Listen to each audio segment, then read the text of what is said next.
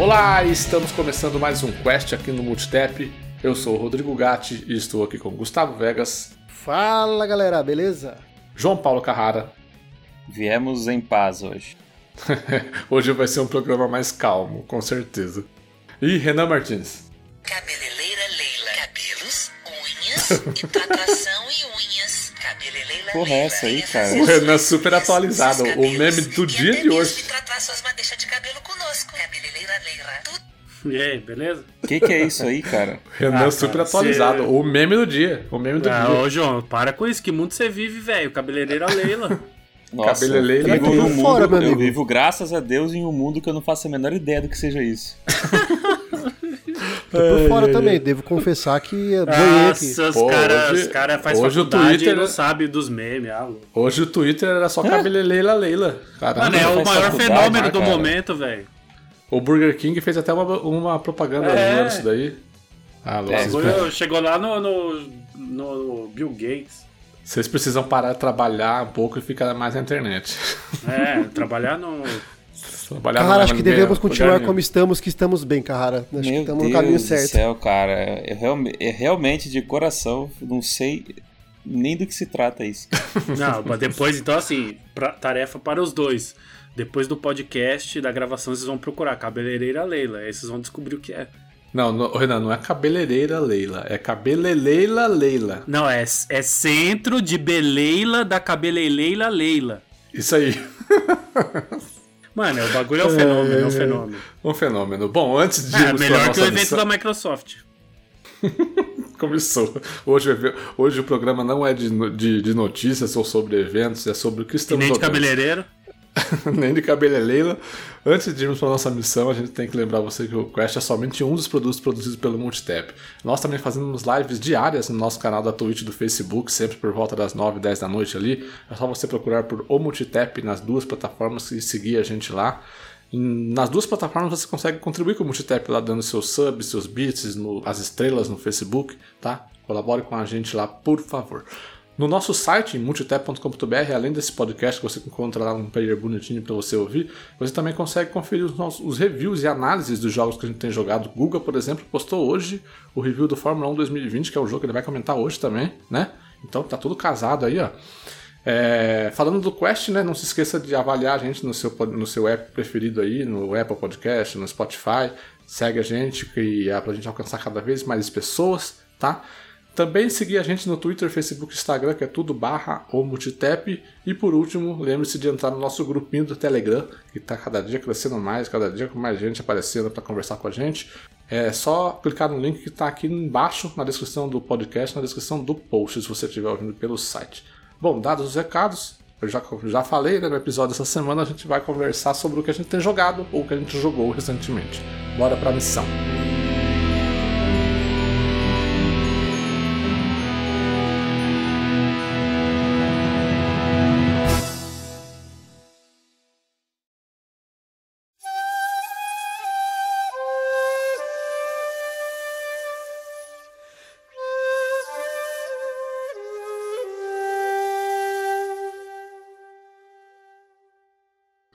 Começando pelo Renan. Renan, o que você traz pra gente, o que você jogou aí ultimamente e o que anda jogando? Eu estou jogando o Ghost of Sempre Toshiba, que foi lançado. Cada, cada hora é um nome diferente pro jogo. cada hora é um nome diferente pro jogo. Gosto de. Como é que é o outro lá que você tinha postado? Yaku, gosto é, de Shima. Ya, Yamaha. Gosto de Shima. Não, gosto ah, é, de vai, Shima, vai. de chimarrão. Vai, vai... Ah, é, gosto de gosto de Tomashima. É um meme aí que fizeram. então, tô jogando o Ghost of Tsushima. É Tsushima, Tsushima, não sei como é que se fala, ou se é sempre Toshiba. Foi lançado no dia 17 de julho agora de 2020. Famoso ano em que o mundo acabou. Pela Sucker Punch, que é a produtora do Infamous. Que é uma série mais ou menos do PlayStation, eu acho mais ou menos a série. E assim, tinha muita expectativa em torno desse jogo. Eu já vou adiantando para pra galera que tá ouvindo a gente aí que eu tenho uma relação ambivalente com esse jogo. Assim como eu tenho a mesma relação ambivalente com Red Dead. Eu gosto e desgosto dele quase que ao mesmo tempo, quase que tipo ao mesmo tempo, toda hora que eu tô jogando. Então assim, pelos trailers, é o primeiro ponto polêmico. Eu acho que o jogo é bom, mas os trailers venderam algo que ele não entregou. Primeiro ponto, gráficos. O jogo é feio? Não é. Gustavo até tá jogando também, ele pode até comentar um pouquinho. É, o jogo é feio? Não é feio. Agora, o jogo é bonito o tempo inteiro? Também não acho. Então, assim, por um lado, a direção artística do jogo é muito bonita, é muito original, é muito competente, principalmente as paisagens naturais, a vegetação, os elementos naturais, assim, plantas, é, árvores, campos floridos, sabe, a flora. É muito, é muito bonito artisticamente falando, mas eu acho que em termos de polimento e principalmente de textura, textura de rochas, texturas de solo, terra e, e também alguns ângulos quando você vê as árvores, eu acho assim que lembra jogos do início da geração e tem momentos, para ser bem sincero, que lembra até jogo de PlayStation 3, assim. São, pou são poucos momentos, esses mais extremos que eu tô citando. Então, no quesito gráfico, eu acho que os trailers enganaram bastante. O que é bem típico da Sony também, né? Enganar com trailer é bem. É, é tipo, PlayStation é isso, engana com trailer. São, poucos, são poucos os jogos que, que realmente entregam a expectativa que geram. The Last of Us é uma exceção à parte, eu acho. É, não, não gostei do início do jogo que é, é bem scriptado, é bem roteirizado, você tem poucas opções de, de ação, você começa ali na praia, o jogo ele se passa no século XIII, ele é baseado em fatos históricos reais, quando a ilha de, de Tsushima, que é uma ilha, é uma porção separada da ilha principal que forma o Japão, ela é invadida pelo Império Mongol lá do, do, do Gengis Khan, para quem, quem tá lembrado, né, da, da história. O vilão do jogo é o Khotun Khan, que é o mais que é o Shao Kahn do rolê, né? Ele é o vilão principal e eles invadem a ilha de Tsushima, fazem os, os habitantes de escravos e prendem, capturam o tio do nosso personagem, do personagem que a gente que a gente controla. É, então assim, que é, o, a... que é o Jin, né? O nome dele. Isso, é o Jin, Jin, Jin Sakai, é o nome do personagem. É, então, Mas assim, aproveitando que você entrou aí no, no, no, contexto histórico, eu queria perguntar exatamente que, como que é, qual é a sinopse desse jogo aí, qual a história dele. Então, é, é isso, século XIII, né?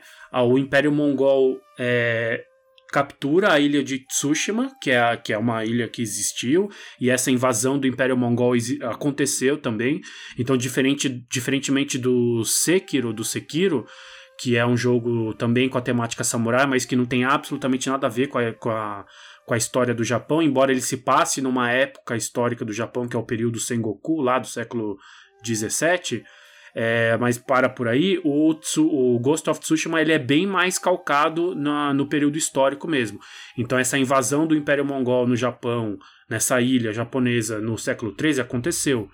E a sinopse do jogo é bem simples e é bem clichê. É isso: um Império Mongol vem na ilha, toma a ilha, domina a ilha e captura e sequestra o, o tio do nosso personagem, que é o Jim Sakai, que é uma espécie de. Ele é tio, mas o papel dele é como se fosse um pai, porque é o que criou o nosso personagem, é o que ensinou para ele a arte samurai. Então, e, e, a busca do nosso personagem é uma busca de libertação, redenção e vingança. Basicamente isso. Você tá ali é, pra. Nada, nada muito extraordinário tá ali... na história, então. É. Você tá ali para libertar a ilha do, do, do, domínio mongol, então restituir a ilha aos japoneses e vingar a captura e libertar o seu, seu tio. É, é isso a história principal, não vai, não vai além disso. O que eu acho muito legal, foi comentado em muitas análises aí pelo YouTube, no, nos sites, e que realmente eu jogando também tive essa percepção, é que as side quests do jogo são tão ou mais interessantes do que a história principal. Embora a história principal ao longo do jogo também vá crescendo. Eu tô com mais ou menos 10, 11 horas de game, é mais ou menos um terço. É, a história principal ainda não me cativou muito, eu tô até me dedicando mais às, às side quests do que a história principal, mas eu sei, o Gustavo também já me falou disso, que mais para frente a história principal ela cresce bastante. Não sei se o Gustavo quer comentar alguma coisa sobre isso. Ah, é, a questão da, da história, realmente eu, eu tô com umas 15, 16 horas e agora eu cheguei no, no ato 2. O jogo é dividido em três atos e realmente, o primeiro ato, ele, ele concentra mais em te mostrar as mecânicas do jogo, você aprender a evoluir as posturas, as habilidades, né? E, e, e pegar o esquema da, da exploração que realmente esse esquema do vento que foi amplamente divulgado no, nas, conferen nas conferências da Sony e tal, é um negócio bastante interessante, eu, eu gostei bastante. Então, é, é, ele, o jogo concentra essa, nesse primeiro ato, mas você conhecer o ambiente, conhecer as mecânicas do jogo, e então se torna muito mais interessante você fazer as missões secundárias, que né, no jogo é chamado de, de contos, né? E os contos míticos, que são missões especiais que você ganha armas e habilidades especiais. É muito mais interessante durante esse primeiro o arco do primeiro ato, realmente essa questão de, de explorar. É, eu, tô no comecinho do segundo ato e já aconteceu algumas coisas ali que, que foram bem bacanas e estão me motivando, assim, falando, nossa, legal, né? E eu acho que daí pra frente vai ser mais crescente. Tá, essa questão do, do vento aí, me explica aí, que eu, que eu tô por fora desse jogo aí. É, se você. É, só perguntar. É, eu me lembro de pela conferência, né, que tinha a ver com, com o fato de você marcar um ponto no mapa e aquele vento seria o seu waypoint, né? Ao invés de ter uma setinha indicando para onde você vai, é, no 360, né, quando você gira ali em 360, em vez de ter um pontinho indicando a distância que você está da, daquele objetivo, você observaria o vento e ele seria o, o seu caminho, né? É isso? É, isso mesmo. Eu, eu a princípio, quando eu, quando eu comecei a jogar, eu achei que não ia funcionar. Falei, mano, esse negócio vai me dar trabalho. Eu, eu sou um jogador que já tem dificuldade com minimapas em jogos de mundo aberto, porque eu fico perdido, eu, eu, é, eu marco um ponto e chego em outro. Então eu fiquei bem preocupado, eu confesso que fiquei bem, bem preocupado quando eu soube que o jogo trazia essa inovação. Né? Ou seja, ao invés do jogo marcar para você os, o, a trilhazinha, como é no The Witcher, por exemplo, o que te guia é o vento. O vento indica a direção para onde você vai. Mas eu me surpreendi positivamente com o fato de que funciona muito, é, é bastante intuitivo. Então, basicamente é assim: o jogo tem um mapa como os jogos de mundo aberto normal. Você consegue marcar os pontos de interesse para onde você quer ir. Uma vez que você marca, ah, é nesse ponto que eu quero ir, o vento começa a te direcionar para lá. E além da direção do vento como guia, você também tem um marcador de distância, que te indica a quantos metros você está do, do seu ponto de interesse. Que é então, é bem tradicional, né, nesse Isso. tipo de jogo. Exatamente. Então, assim. Ele, ele mostra ele... no topo da tela, ele não mostra, tipo assim, que nem no Assassin's Creed, que mostra o indicador de distância no, no objetivo em si. Ele mostra o indicador não do fica objetivo. flutuando, né? Não Você fica. Vai estar sempre no mesmo lugar. Isso, ele mostra no topo da tela ali, ó. Assim, aí quando você chega mais ou menos próximo, aí ele aparece no, no local mesmo que você precisa ir. Só quando você chega muito perto. É, sim, exa exatamente. Então, assim, é um, é um método de, de guia bastante original, que ele, ele realmente não é tão é, explícito, tão. Como é que eu posso dizer? Tão, tão na cara, assim. Leva um, leva um tempinho para você entender, mas mas, cara, quando você entende, ele, ele fica bem intuitivo. Isso me surpreendeu bastante e é uma inovação. O que é legal nesse jogo é que, assim, os, o, o, vento como um elemento de guia, ele reforça a ideia dos game designers de que no Ghost of Tsushima os elementos naturais eles são a a grande estrela, sabe? Então, assim, quando você quer, por exemplo, dar um upgrade no seu, no seu life, você tem que descansar numa água termal, que é uma fonte de água quente que você descobre é, pelo mundo, você descansa lá e aumenta, dá o seu upgrade. Então, assim, tem a fonte termal que aumenta o seu, o seu life. Tem o vento que guia você para os objetos de. É, para os pontos de interesse. Então, a arma no... quebra ou não? Não, não, não quebra. Mas tem upgrade, é bom se tocar nesse ponto. Tem upgrade de arma, tem upgrade de armadura, tem. Arco. O arco também melhor. De arco. Tem também diferenças a, a, cada tipo de roupa que você usa, além de ser mais forte ou mais fraca, tem habilidades específicas. Então, por exemplo, tem trajes que você usa que eles tremem quando você chega perto de algum artefato, algum item escondido. Traje tem, do viajante esse daí. É. Tem, tem trajes que te dão outros tipos de vantagem, então não é não fica só uma coisa entre mais forte ou mais fraco, tem outras habilidades passivas também.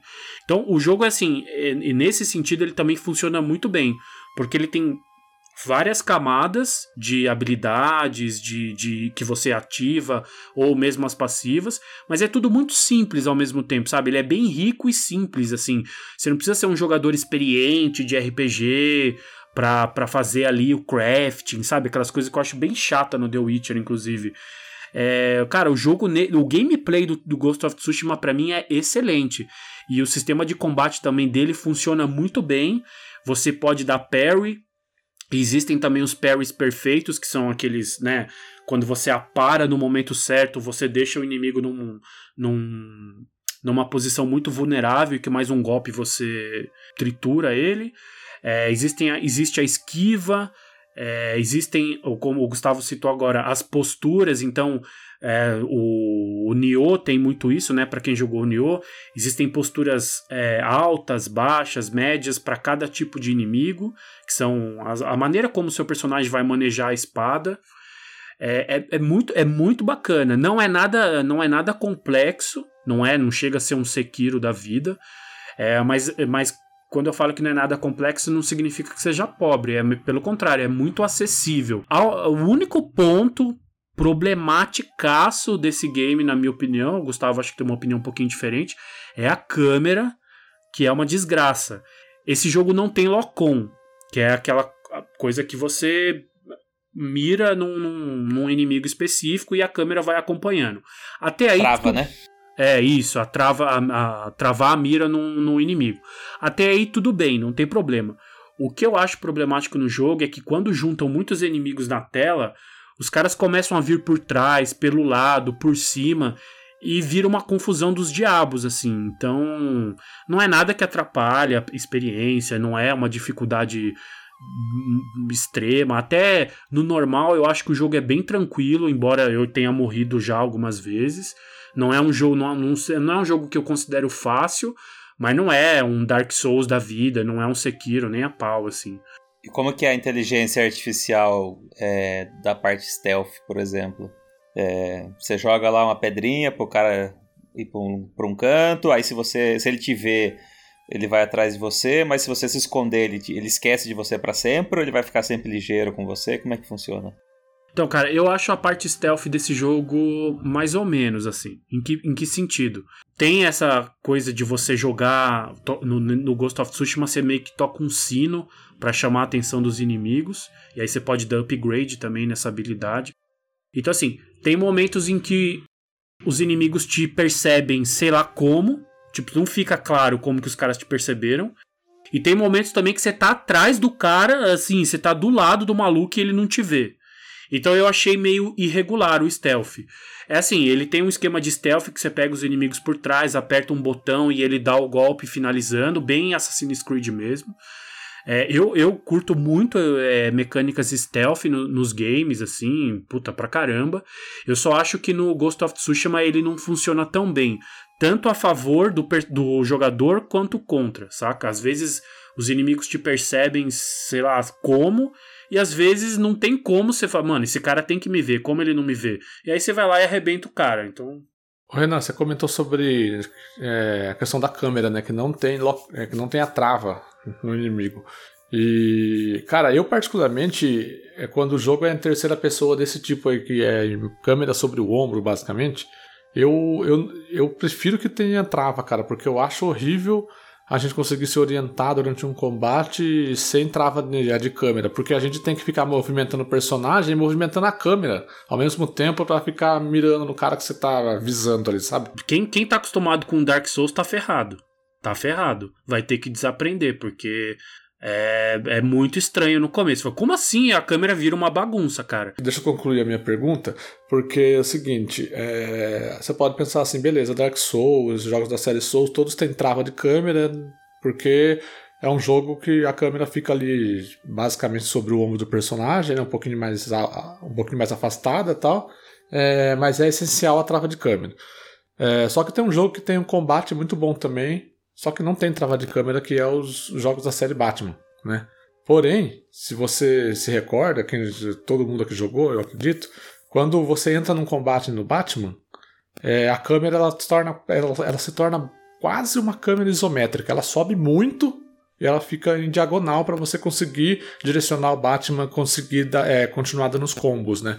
E ela vai virando automático, né? Ela vai meio que. Sempre garantindo que você esteja, por exemplo, ao centro, né? Alguma coisa assim. Isso, é, por exemplo, é, se você. No Batman lá você faz os combos, né? Você, você vai batendo lá, metralhando o X e o Y, essas coisas, e você vai mexendo a direção do Batman com o analógico esquerdo. Se você tá batendo num cara e você vai bater no cara no sentido completamente oposto, a câmera meio que percebe que você já jogou o analógico pro lado esquerdo e ela, ela se posiciona para onde o Batman tá indo, sabe? É, eu acho que só esse joguinho de câmera, que a câmera subiu e se tornou isométrica, ela soluciona muito o problema de não ter uma trava de mira, entendeu? Poderia ter, poderia ter isso no jogo, você acha que facil- facilitaria? Então, esse seu ponto, essa sua observação eu achei excelente, assim, porque realmente no Batman não tem trava, mas como você falou, a própria câmera, ela meio que guia o jogador pelos pelo perigo, né? Falou, ó, você tá batendo nesse cara, mas tem um outro aqui chegando e vai te dar porrada se você não der o counter-ataque. Cara, eu, eu não sei, o Gustavo também tá jogando, ele pode falar sobre isso, mas eu achei zoadíssimo demais. Eu, eu, eu não, assim, a câmera eu achei confusa, sabe? É assim, ah, mas a câmera é confusa o tempo todo? Não. Pô, a câmera atrapalha o tempo todo? Não também. Mas a, a- quando junta muitos inimigos na sua volta, eu acho que vira uma balbúrdia, assim, total. Então eu achei um defeito do jogo mesmo, assim. É, entendo que é, talvez tenha sido proposital, tanto que teve uma atualização agora e os caras não mexeram nisso. Também não sei qual que é a complexidade de, de mexer nisso, porque talvez tenha que mexer na estrutura inteira do, do game. Mas eu acho que foi uma ideia que não funcionou muito bem. Felizmente, ele não compromete a experiência. Não é uma coisa que vai te apurrinhar com frequência, mas em alguns momentos incomo- me incomodou bastante. É, eu, eu perguntei isso porque eu, eu não tô jogando, mas eu assisti algumas lives, né? E eu percebi nas lives que quando há o combate, a câmera basicamente não muda com relação a quando você tá caminhando. Ela continua ali naquela posição, né? Não, e às vezes chega um cara te rebentando por trás com uma massa na mão e já era, tá ligado? Você se ferrou, porque você não, não- não- Assim, o jogo em nenhum momento te deu pistas de que aquilo ia acontecer. Uma coisa que nem no Batman, o jogo te mostra. Falou, ó, você tá dando porrada no maluco aí, mas ó, tem um chegando aqui. E aí, o que, que você vai fazer? Não, cara, no Ghost of Tsushima não, o jogo não te dá esses recursos, entendeu?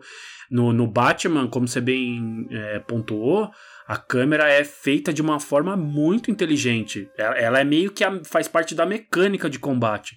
No Ghost of Tsushima, a câmera para mim atrapalha o combate, que, mais uma vez, é muito boa no jogo. O problema é só a câmera em alguns momentos. Uma, uma coisa que eu só queria destacar também é que a trilha sonora desse jogo é incrível, cara. Então, assim, apesar de eu ter feito algumas críticas a- a- ao, gra- ao gráfico, é importante eu dizer o seguinte: eu tô jogando no PS4 base, não é no PS4 Pro. Eu sei que o Gustavo tá jogando no PS4 Pro, então é legal porque acho que num próximo episódio ele vai trazer uma análise até mais completa. Eu tô assim, só compartilhando aqui com, com os ouvintes a minha percepção das primeiras 10 horas de jogo. Mas o Gustavo tá jogando no PS4 Pro, então talvez a experiência dele seja diferente. No PS4 base eu tenho algumas críticas a- ao gráfico, assim, a textura, mas a ambientação do jogo, assim, a paisagem com a trilha sonora é absurda, cara. É, é muito incrível, assim. É, vale até tem no Spotify já a trilha sonora, eu recomendo, assim, é um jogo... Os caras da Sucker Punch, eles se basearam muito no cinema do Akira Kurosawa, né, que é um dos maiores cineastas japoneses, que era um cineasta também que se, se inspirava muito no cinema ocidental, então assim, o cinema desse cineasta japonês, ele é uma mistura de cinema ocidental com cinema japonês. E a, a, principal influência dos caras nesse game foi esse cineasta japonês. Tanto que tem até um modo de jogo chamado modo Kurosawa, que é quando você joga o jogo em preto e branco. Eu ia perguntar, você jogou? Que é, não, não joguei ainda. Que é uma outra, que é uma outra fotografia, enfim. É, eu já vi uns vídeos, achei bem legal. Eu recomendo, assim, eu vi algumas análises e eu concordo. Eu recomendo as pessoas jogarem primeiro com cor, porque a cor nesse jogo é muito bonita e principalmente para quem tem o PS4 Pro que, uh, ou pelo menos tem uma TV que tem HDR, joguem em HDR porque faz muita diferença. Depois que você tiver várias horas de game, experimentar com cores e des desfrutar, aí você pode ir pro modo Kurosawa, que é em preto e branco. É, é um bônus, é um bônus, né? É, é um bônus. É, é, é, tão, é tão bônus porque eu acho, inclusive, que não deve ser muito prático para algumas missões do jogo, porque em alguma das lives que eu assisti, tinha missões que você precisava se atentar às cores do cenário. Por exemplo, ah, destacava uma flor azul. Se você está jogando no modo Kurosawa, você não vai ter azul, é tudo preto, cinza e branco. É, é, fan, é um fanservice, nada mais do que isso. E o modo foto aí que todo mundo falou que era algo primoroso, procede ou não? Ah, cara, procede. Tem, tem muitos recursos. É, sei lá, parece que você tá, parece que você tá com uma câmera na mão mesmo, de tantos recursos de ângulo, é, filtros. Tanto que assim, é, a galera tira bastante foto desse game. Eu tenho visto várias, várias screenshots no, no Twitter. É, inclusive, eu descobri recentemente que a Sony não tem mais parceria com a Facebook, né? Só dá para você capturar imagem e publicar no Twitter, no Facebook não dá mais. Teve um rompimento aí da Sony com o Facebook, sei lá que treta que teve. Mas enfim, eu tenho visto as capturas de imagem do PS4 Pro e são muito bonitas. Mesmo no PS4 base também são bonitas, mas é como eu falei, há momentos do jogo que são bem bonitos, a iluminação do game é muito bonita, tem paisagens que são muito bonitas, mas o jogo não é bonito o tempo inteiro.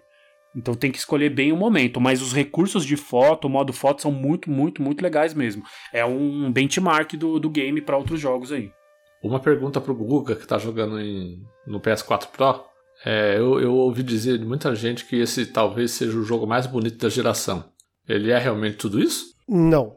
O jogo mais bonito da geração até o momento é que é, assim, é que são jogos diferentes também, esse tipo, tipo, esse tipo de jogos diferentes. Mas se for dizer de, de mundo aberto, que seria o justo de comparar, o Red Dead 2 é muito mais bonito. Né? Até mesmo o, o Assassin's Creed Odyssey é muito mais bonito. Mas a questão que, que, que assim, o Renan comentou e eu assino embaixo é a questão artística do jogo, né? É, o que, a, minhas críticas gráficas do jogo por enquanto são as texturas que o Renan já comentou é, do chão e de pedras realmente é, é, tosco demais isso aí é bem fraco e só que sim é, é igual o Halo Infinite são assim tem ambientes muito bonitos não chega a ser e os tão corredores ruim. entre, entre os corredores entre esses lugares bonitos são, são feios entendeu é um negócio meio estranho de se de se falar, mas quem está jogando vai entender. Por exemplo, tem é, aldeias, lugares, é, paisagens em lugares é, do mapa, só que para você chegar nele tem um, tem um lugar feio. Tipo assim, um tapete feio para você chegar, mas... É, o jogo, o jogo tem, é muito irregular em qualidade gráfica, sabe? Mas é bonito. A parte artística, a iluminação, o luar, o pôr do sol, a chuva... É isso é, é, muito bonito. Inclusive, até vocês comentaram do modo foto. Eu tirei mais de 60 fotos no modo foto ali, porque é, é cada, é cada momento bonito que aparece, assim, que você quer registrar. Mas em compensação, tem cada momento que você passa, olha assim e fala, nossa, que merda. É, é, bem, é bem estranho, é uma sensação bem difícil de descrever. Só quem tá jogando, Renan mesmo falou aí, quem tá jogando entende essa dicotomia, né? Fala, nossa, é feio, mas, mas ao mesmo tempo é lindo, cara. É bem estranho. E, e assim, não dá para entender, sabe? Como que um jogo consegue ser ao mesmo tempo bonito e feio? Porque. Eu não, não sei, cara. Simplesmente não consigo entender. Gastar, tipo, ah, gastar o orçamento na, nos lugares onde tem missão e no caminho preencher o que tinha. É, né, mas, mas, mesmo, mas mesmo nos lugares que tem missão, também tem lugares muito bonitos e lugares nada a ver, tá ligado? É, por exemplo, é, é, locações internas, tipo assim, a parte de fora é, é tem, é muito bonita aí, você entra dentro do, do da, da casinha deles lá, assim, é, é feia, ridículo. Os lugares, assim, os objetos são bem porcos, assim. Então. O, o, Gustavo fez um comentário um pouco antes da gente entrar na gravação que eu acho que faz sentido, eu não tinha me atentado. Porque realmente o jogo tem uma performance muito boa. Então, assim, você não vê queda de, de, de quadros, é, os loads são ridiculamente rápidos. Fast travel nesse game é de trem bala japonês mesmo, assim, é muito absurdo. Não, o loading é muito rápido, velho. Até o load inicial, quando você dá lá continuar o jogo, iniciar o jogo. Sim. É, não, esse jogo é, em termos de loading, esquece. Ele é o melhor que tem da geração. Num, desse gênero de jogo, pelo menos. Qual Mas o tamanho do download? Se... Ele é, acho que 40. No PS4 base, ele tem 40 GB. Um pouco menos de 40 GB. Por aí, no, no, no, Pro também não me recordo. É, 30 po, no, no, no, base acho que é 36 GB, alguma coisa assim. Então, assim, é muito rápido. Só que eu não sei se é exatamente isso que fez com que os gráficos não fossem bonitos o tempo inteiro. Tipo, priorizaram performance e não gráfico, mas eu não sei se é um jogo também tinha que primar tanto assim pela performance, sabe? Porque não é um Sekiro da vida, não, não sei assim. Acho que foi uma escolha ruim, não sei lá. Eu vi você comentando mais cedo sobre a questão do, do, combate dele, né? Que ele é um combate que permite que você aborde de duas maneiras, né? Seja no stealth ou seja de forma samurai e tal. Só que eu vi muita gente comentando que dentro da história é, você usar as táticas de stealth é meio desonroso para um samurai isso daí. Toda hora os personagens ficam falando que você não devia estar tá fazendo assim e tal. Como que vocês se, se sentiram nesse, nesse sentido aí? Vai, fala aí, Gustavo, fala aí. É, só, só uma. Antes do, do Gustavo responder, só fazendo uma, uma observação que, o, que o, o, o contraponto, na verdade, é que o, o samurai é o, é o cara do combate, né? E o, o, ninja é o é a figura do stealth, né? Isso, então, exatamente. Então, se você é um samurai, você não vai se portar como um ninja, né? Então, acho que seria um pouco disso aí também, né? É, o jogo, na, na, história em si, ele já aborda essa questão. Ele, ele exalta desde o começo que o samurai é aquele que tem que mata o, o, adversário olhando nos olhos, porque isso é ter honra, é respeitar o adversário, né, o inimigo. E desde o começo isso é falado. Inclusive uma das táticas dos mongóis, né, da, no começo do jogo é ser justamente é, usar de técnicas br brutais e desonrosas para os samurais, né, de usar de não usar a batalha justa, né? Então, é, eles abordam na temática do jogo isso. Não dá para falar muito porque pode ser um spoiler, mas eles abordam essa temática. Hum, mas assim, pelo que eu percebi até o momento, não, não deve mudar, não tem um sistema de karma no jogo. Independente da forma que você ah, opte é, por, por utilizar, se você quer lá, lutar como samurai, usar a espada para matar todo mundo, ou simplesmente assassinar, né? Chegar, na, chegar como um ninja, né? E, e matá-los, assassiná-los uh, às escuras, não tem, não tem nenhum, nenhuma, nenhuma implicação no jogo. Eu acho que é uma coisa que eles poderiam introduzir, porque você, assim, eu vou ser bem sincero, eu olho, eu analiso bem a situação ali e eu mato o que eu puder no modo stealth, né? Seja com, seja assassinando ou seja com um arco, e depois eu vou pro grosso, porque é uma, das, uma, uma, na etapa que eu tô agora, por exemplo, que já tô no ato 2, é, quando tem muitos inimigos, cada um tem, é, por exemplo, tem inimigos com escudo, inimigos com lanças, inimigos mais fortes inimigos de espadas. Cada um deles é, tem uma postura que melhor é, é, que é melhor para matá-los, né? Então, quando amontoa, tem aquele amontoado de inimigos com, com diferentes, é, essas diferentes características, vai ficar complicado você ficar mudando de postura durante a luta, de coisa, né, muito rápido, ou você usar a postura errada. Então eu procuro limpar de, de, né, de modo stealth e depois partir para a batalha bruta mesmo, para a batalha mais grossa. E, mas eu acho que deveria ter alguma coisa de, de, tipo karma, né? Que interferisse no, em como você é visto, ou, ou ter um final diferente, né? Para você não deixar de usar. Porque é uma vantagem muito, muito, muito grande você usar o sistema stealth, né? Inclusive tem habilidades que melhoram essa, essa, essa parte do jogo. É, porque senão não adianta os personagens ficarem falando se não tem nenhuma implicação, né? Você vai usar deliberadamente e pronto, né? É, tem momentos muito interessantes, por exemplo, que, por exemplo, você tá chegando perto de um, de um território mongol, né? Dominado pelos mongóis lá. E aí o jogo ele te dá a possibilidade de você chamar pro confronto, que é quando você aperta o, o digital para cima, e aí você tem um momento ali do confronto, que é basicamente você segura o triângulo, e se você soltar o triângulo no momento certo, o seu personagem dá um golpe mortal no seu inimigo. Se você é, aumentar esse, essa habilidade, você pode ainda matar mais um ou dois ou até três outros personagens do mesmo jeito. Então o jogo ele te dá essa possibilidade de chamar a galera para esse duelo, ou você pode ignorar esse recurso e pegar a galera no stealth. É, há momentos do jogo, em contrapartida, que ele te obriga a, por exemplo, só no stealth, ou o inimigo não pode te ver. Então, assim, você não tem uma liberdade total de abordagem como existe no Metal Gear Phantom Pain, por exemplo. Uma das coisas mais. Apesar de eu não gostar muito do Phantom Pain, uma das coisas mais legais do Phantom Pain é que a todo momento você pode decidir se você vai na porrada, tipo Rambo, se você vai matar todo mundo no stealth, ou se você vai meio que combinar um pouco no stealth, um, um pouco na porrada.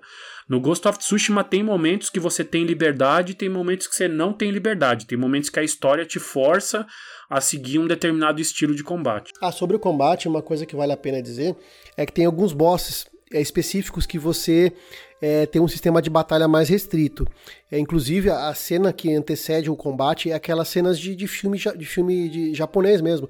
É, cada um, um em frente ao outro, foco na, na, ba, na bainha da, da espada, eles, eles retirando e eles vão pro combate um a um. Aí você não tem, é, não tem a opção de usar o arco, ou de usar a kunai, ou demais acessórios. É uma luta puramente técnica de espada. É, é um momento muito legal do jogo, tem umas batalhas muito difíceis, mas também é muito é, recompensador também você ganhar esse tipo de batalha. Tem vários duelos e, e, toda a estética de filme, de filme japonês é, é muito bacana. E eu, eu cheguei agora, tava jogando antes da, do, do, do, da gravação do cast aqui, e tem um momento muito épico ali que do, do ato 2 que teve uma batalha. Cara, muito bom. É um dos melhores momentos são esses duelos de bosses, cara. É, assim, só para finalizar a minha percepção, é é um jogo muito, eu esperava mais pelo que os trailers mostraram. Principalmente em termos gráficos, eu esperava mais, mas é muito bom, eu recomendo. Quem tem PlayStation, é o último exclusivo de PlayStation 4. Meu, vai sem medo que o jogo é bom, é muito bom. Legal. Ghost of Tsushima.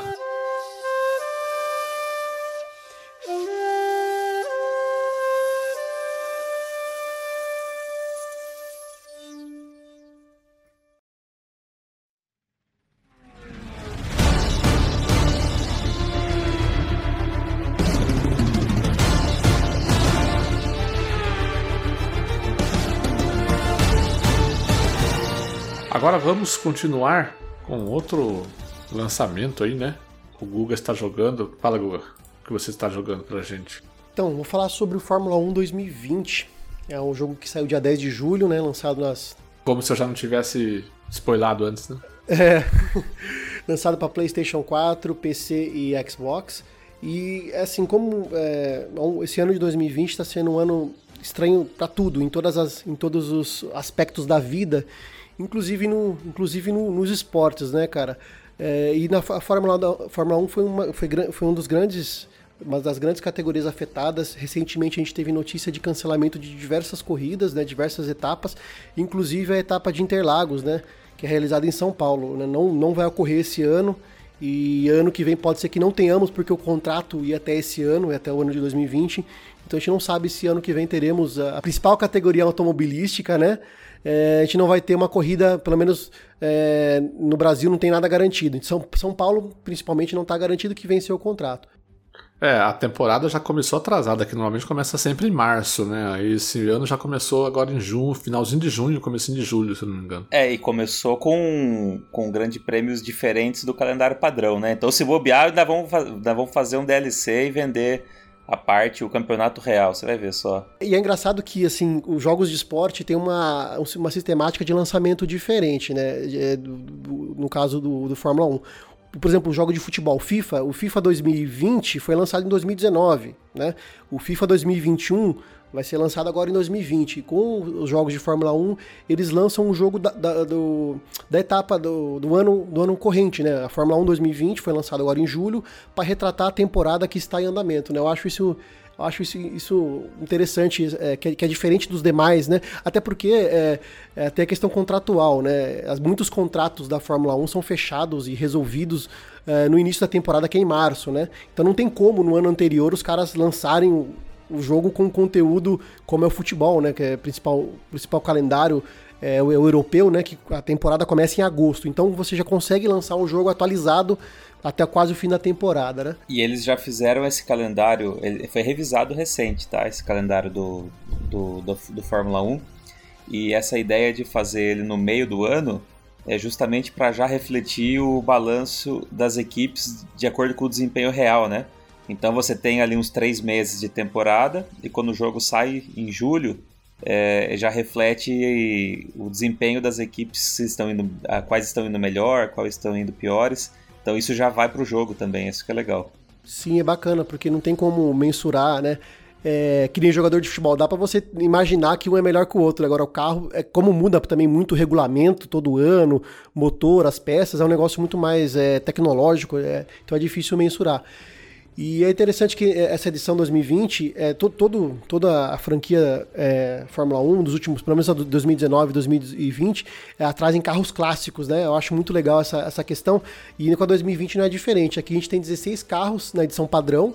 Né? Por exemplo, tem o carro do, do Ayrton Senna, do Alan Prost, tem a Red Bull de 2010 do, do Vettel. Que já é clássica, né?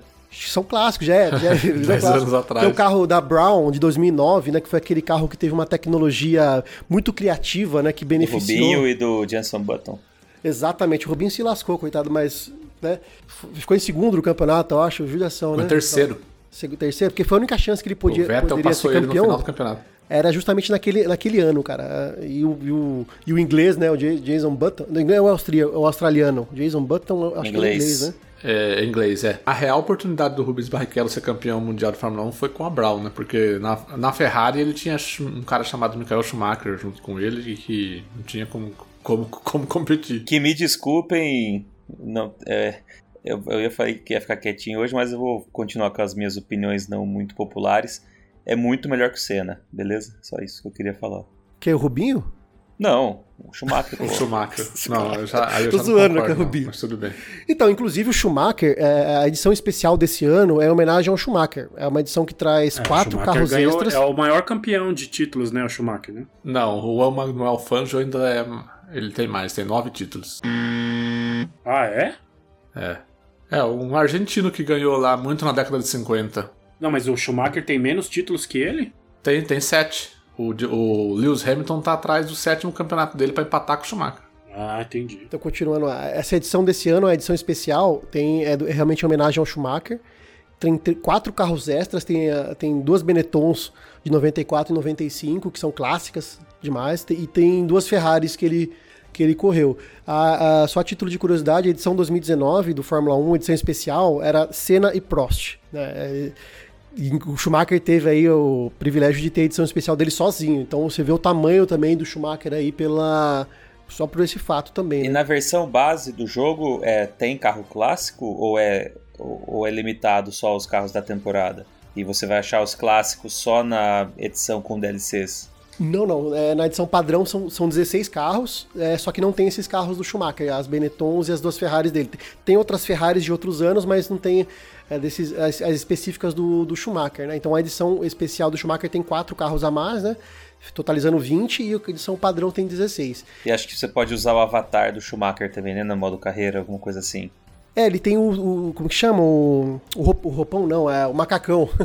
tem o macacão, os capacetes. É, mas acho, mas acho que a imagem, a, a imagem mesmo do Schumacher, da a feição, a fisionomia, né? Quando você monta o seu piloto pro modo carreira, se você tiver a edição Schumacher, você pode ser a, a imagem do Schumacher, entendeu? No seu piloto personalizado. Entendi. Essa questão eu não, eu não, eu não pesquisei tudo. Eu vi É, uma algumas skin, carinhas, né? alguns rostinhos É, ali. seria- é, isso, eu vi alguns rostinhos ali, eu escolhi, escolhi um que eu não gosto muito de ficar per- perdendo Ah, tempo. mas a, a edição que você mexendo. tá é a edição Schumacher ou não? É a edição Schumacher. é, ah, então depois você faz o Schumacher. teste lá. Eu vou, eu vou testar, depois eu vou testar e passo pra vocês. Porque realmente não- é, são muitas opções ali, cara. E eu falei assim: ah, quer saber? Vai essa aqui logo, sabe?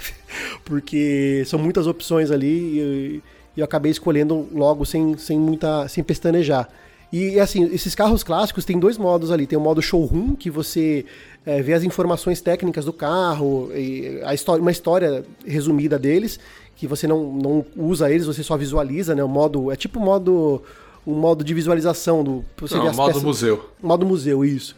E tem o modo, nesse, na versão 2020, tem um modo chamado modo Grand Prix, que você é, é um modo de que você cust- customiza ele do jeito que você quer correr. Você quer escolher as pistas, montar um campeonato, não montar um campeonato, e tem a opção de você correr ali Fórmula 1, a temporada 2020, Fórmula 2 e é, é, cor- corri- carros clássicos.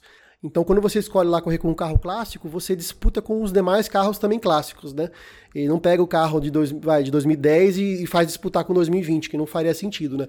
Então, ele pega carros é, da mesma época e você disputa a corrida com os carros clássicos. É um modo muito legal porque você vê as diferenças físicas dos carros, as- as diferenças de painel, de volante, ali do velocímetro. É um negócio muito legal de, de se acompanhar. E tem toda essa nostalgia, né, cara, de, de pegar esses carros clássicos. É, e é curioso que é, no- no- nos carros clássicos parece que a, a maneira que eles reproduzem é tão fiel, né? Que muda, muda o ronco do motor, muda. Muda, muda tudo, né, cara? Jogabilidade, Muda o HUD controle, né? o HUD. É, bem, é uma viagem mesmo no, no tempo. É só uma pena que, que, o- que os recursos de transmissão né, da Fórmula 1, é, que, é muito, que é espelhado a, a- com a mesma identidade visual da transmissão atual, né? Você não consegue carregar os recursos de transmissão é, clássicos, né? Que é aquela faixa cinza escura com os números amarelos das posições. Seria né? legal, né? Se reproduzissem isso também. Exato, então é, acho que é uma coisa para se aperfeiçoar. Não sei também se pertencia a outro detentor de direitos autorais, aí de direitos de transmissão, talvez seja isso, né? Mas seria legal se conseguisse reproduzir essa nostalgia também. Só uma coisa em relação aos títulos, é, eu tava pesquisando aqui, o Schumacher tem 7, o Hamilton tem 6 e o Juan Manuel Fangio tem 5. Tem cinco? Eu achava que era nove. Nossa. Não, chutei- tem 5. É que chutei o muito Rodrigo mal. não ace- não aceita que o Schumacher é o melhor de todos, já queria botar um argentino no lugar. Isso, isso que eu ia falar, muito melhor um alemão do que um argentino, não é? Apesar que a É, gente. mas foi, né, mas foi na década de 50, bem antigo também. É, os caras corriam de burro. não, não É, é, é. o cara- Ah, era outra época, mas o mérito é dele, né? Ô, Gustavo, você. Cara, uma coisa que. ah, Eu lembro de uns anos até que gerou polêmica nessa série da Fórmula 1. É que o jogo foi ficando cada vez mais hardcore, mais simulador, afastando assim a galera casual. Porque assim, por exemplo, eu, cara, eu nem tenho carteira de habilitação, não sei nem eu nem sei ligar um carro. Uma vez a minha ex-namorada brigou comigo, ficou puta e largou o carro. É sério isso. Largou o carro ligado na minha mão e saiu, puta da vida. Mano, eu quase morri. Falou, mano, se essa porra começa a andar, o que, que eu faço aqui? Tipo, cara, eu- é foda, foi foda esse dia. Depois ela voltou. Mas assim, eu não. não Quem eu voltou? curto. A, a ex-namorada? É, ex-namorado, por isso que eu tô falando. Então você tá namorando, ele voltou? Não, é, ex-namorada, pô. Ela voltou pro carro. Ela voltou. Ah, não, ela voltou pro carro, é isso. Mas ela, sei lá, ficou brava e largou o carro ligado. Tipo assim, se eu, apert... se eu pisasse no acelerador, o bagulho ia, tá ligado? Só que assim, a, a chave tava, eu, mano, o que, que eu faço aqui nessa porra? Então assim, eu não manjo nada de carro. Mas eu sempre gostei de jogo de, de, de Fórmula 1 no videogame. É igual golfe. Nunca joguei golfe na minha vida. Mas golfe no videogame eu acho muito massa, tá ligado? Eu também nunca meti a espada em ninguém na vida, mas acho massa. É, então, pois No videogame eu acho massa. Pois é. Cozinhar também eu não manjo, mas fazer os lanchão lá no Overcooked eu acho massa. Como que o jogo tá pra quem é casual, tá ligado? Quem, tipo, quer uma experiência Fórmula 1, mas não nunca teve uma borracharia, nunca trocou um pneu, tá ligado? Como que tá pra essa galera, assim? Então, o Fórmula 1 ele- ele é altamente customizável em questão de jogabilidade e de dificuldade. Ele permite que você jogue ele como fosse um Nigel Mansell do Super Nintendo, que nem o Victor tentou jogar assim, mas ele esqueceu de mudar uma coisinha lá. Na... A live do como se Vitor fosse tá Forza. sensacional. Dá pra jogar desse jeito, só que tem que alterar algumas coisinhas ali. Você habilita umas assistências aqui de freio, umas Mas assistências é de fácil lá, alterar tirando. ou é tipo Project Cars? Você Não, tem é que estudar fácil. a mecânica primeiro. É super fácil, cara. É super Ah, fácil então alterar. tá. É, o, Vi- o Vitor, aquele dia na live, eu tinha achado que ele tinha. É, tava jogando o DLC do modo rally, cara. Porque ele, ele ficava no, no- no- no- na parte verde, né? Ele não ficava na parte cinza da pista. Mais na grama do que na pista. O É que o ele, rushou, ele né? entra em Ele não alfa leu- quando tá ele em não viu- live, mano. Ele não viu as, as- não, não viu, não viu as opções que tem ali, cara. Eu achei Ele que era o. DLC do Fórmula 1 é, do campeonato de rally, do Sebastian Loeb lá, mas não era não. Foi a live que a gente ficou falando de raça negra e do São João Tênis Clube, Clube de Atibaia. É possível deixar o jogo bem realista, desabilitando todo, todo e qualquer é, ali recurso de, de assistência, inclusive Até o Halo. é, dando colocar os danos como se fosse real, é, consumo de, de, combustível de forma real, etc, etc, etc.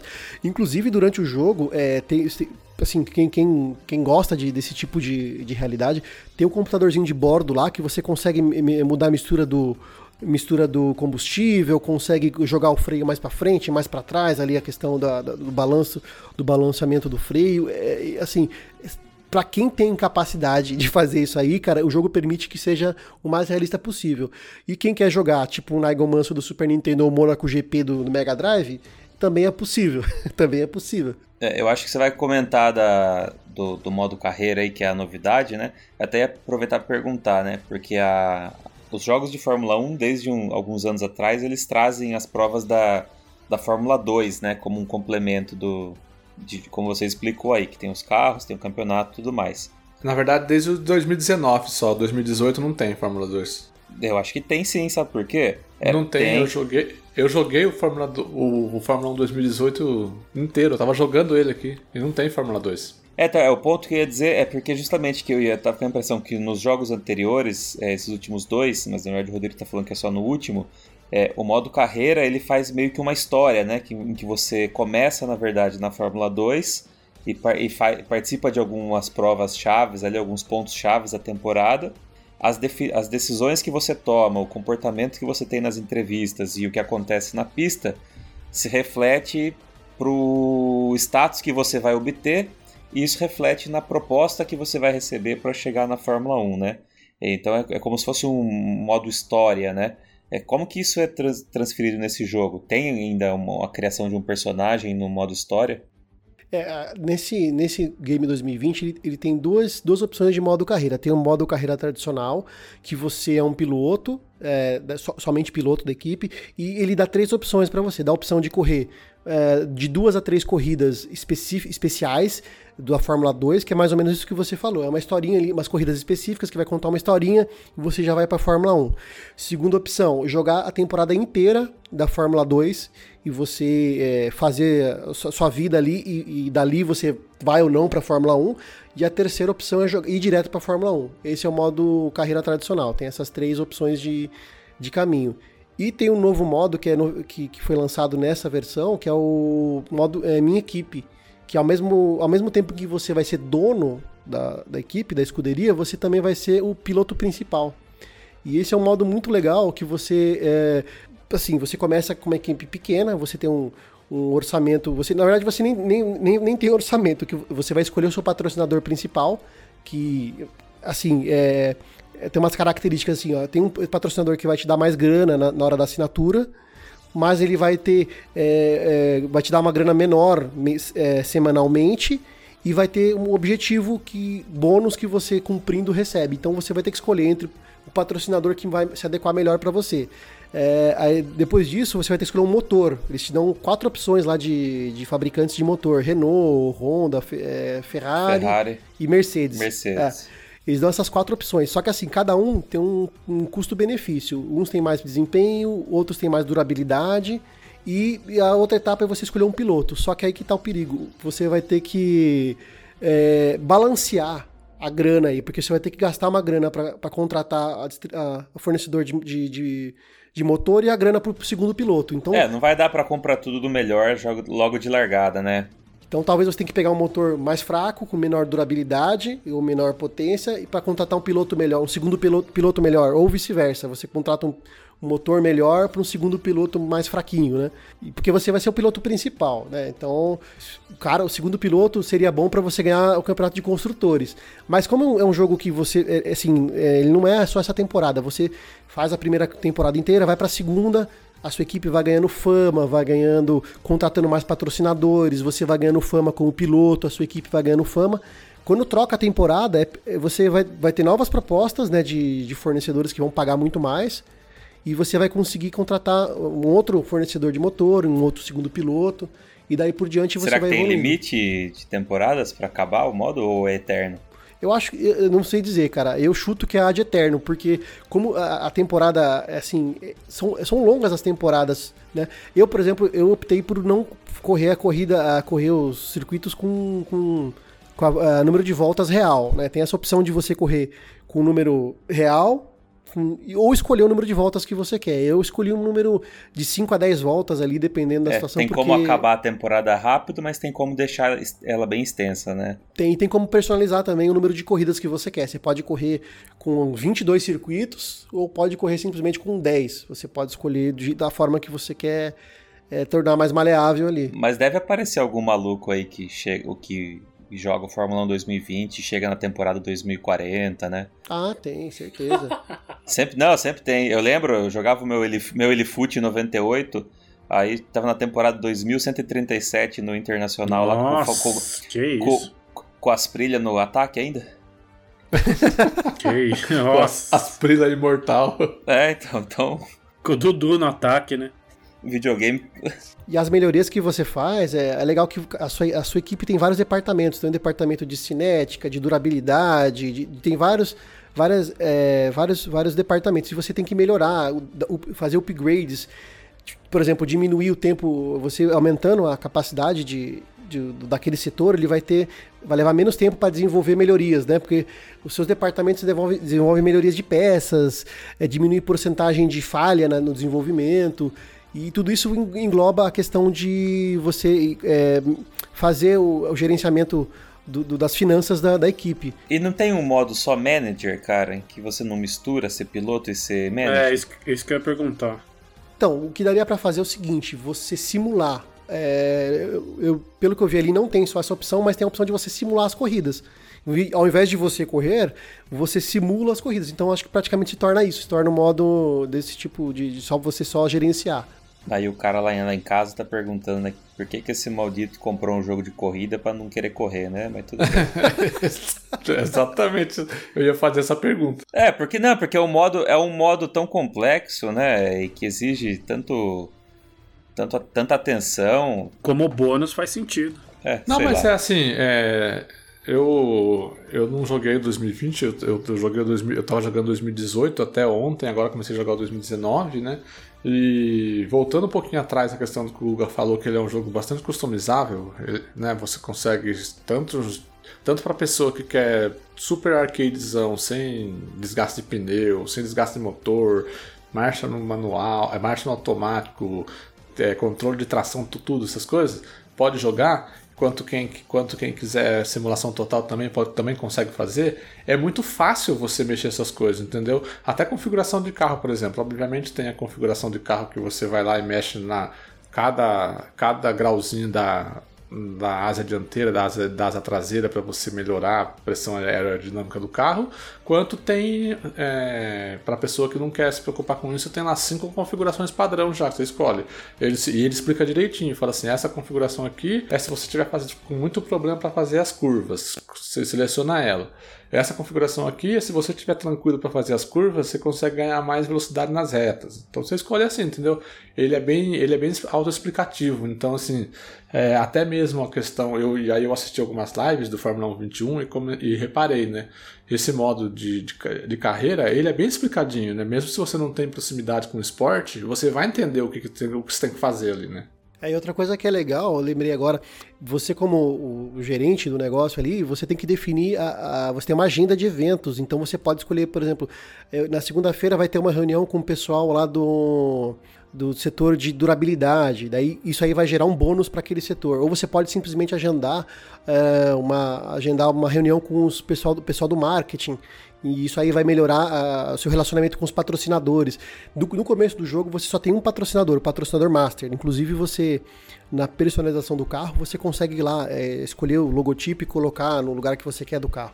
Conforme você vai ganhando fama, é, vai surgindo proposta de novos patrocinadores, os, os- patrocinadores secundários, né? E você consegue no final ali ter até quatro patro- patrocinadores secundários e um master, que vai aumentar ali o seu ganho de capital. E, e- e o mais legal é que você pode escolher, é, vale para os secundários também, essa questão do, do dinheiro semanal e do dinheiro de bônus. Aí é aquele negócio assim, se eu sou capaz de cumprir aqueles objetivos, pô, vou lá. Agora, se eu, meu, como eu sou uma equipe pequena, meu carro ainda tá, tá em desenvolvimento, eu prefiro receber o valor fixo por semana do que pegar esse objetivo aí tão, tão desafiador. Então acho que ele, ele, ele mescla bem essa, essas paradas. Eu, por exemplo, eu essa questão das agendas eu pego e coloco lá para preencher sozinho e vou vendo os benefícios. Eu não fico perdendo tempo. Ah, segunda eu quero. Eu já ponho um automático lá e vejo o que vai me gerar de, de benefício. E já taca ali pau o marquinho. e outra novidade que não tinha no, nos outros nos outros Fórmula 1 da, das, das etapas dos anos anteriores, né? É que eles inseriram o modo de tela dividida. Então você consegue jogar que nem na época do Super Nintendo, do Nintendo 64, Mega Drive, de você jogar com um multiplayer local com, com um camarada aí. Então a tela dividida é bem legal. É, tá em desuso hoje em dia, mas eu acho que. Ah, mas é sempre bom ter a opção. Legal, legal. Muito massa. Sempre bom para aquele churrasquinho em casa, né? Que chama. Bom, agora não tá tendo, mas quando tiver, em 2090, quando tiver, vai ser legal. É, e é, é a única oportunidade de, de você concorrer, concorrer não, de você correr, né, a temporada 2020 da Fórmula 1 do jeito que ela deveria ser, né? Porque infelizmente, né, vai ser só no vídeo, vai ficar registrado só nos videogames mesmo essa temporada. Não intencionalmente virou um documento do que poderia ter sido o ano de 2020. E o jogo, o jogo é tão bom, né? Ele tá numa maturidade tão grande que os próprios pilotos de Fórmula 1, os profissionais aí que estão no, no, no jogo, é, o pessoal migrou pro videogame mesmo nesse período da pandemia. Então, era, era, era comum você ter pilotos reais aí fazendo, fazendo provas, disputando grandes prêmios é, online, com a própria federação, com a, com a FIA aí, é, chancelando os eventos, né? E inclusive o, o, os pilotos da, da Ferrari participaram agora recentemente de um evento é, em Mônaco, acho que eles fizeram a volta em, em, em Mônaco virtual, simulando a real, assim. Eu não me lembro exatamente qual foi o evento, sabe? Mas, mas é curioso ver que, que os caras estão praticando, né? Uma maneira de, de você continuar praticando, porque eles têm cockpit em casa, né? Tem aquele volante e tudo.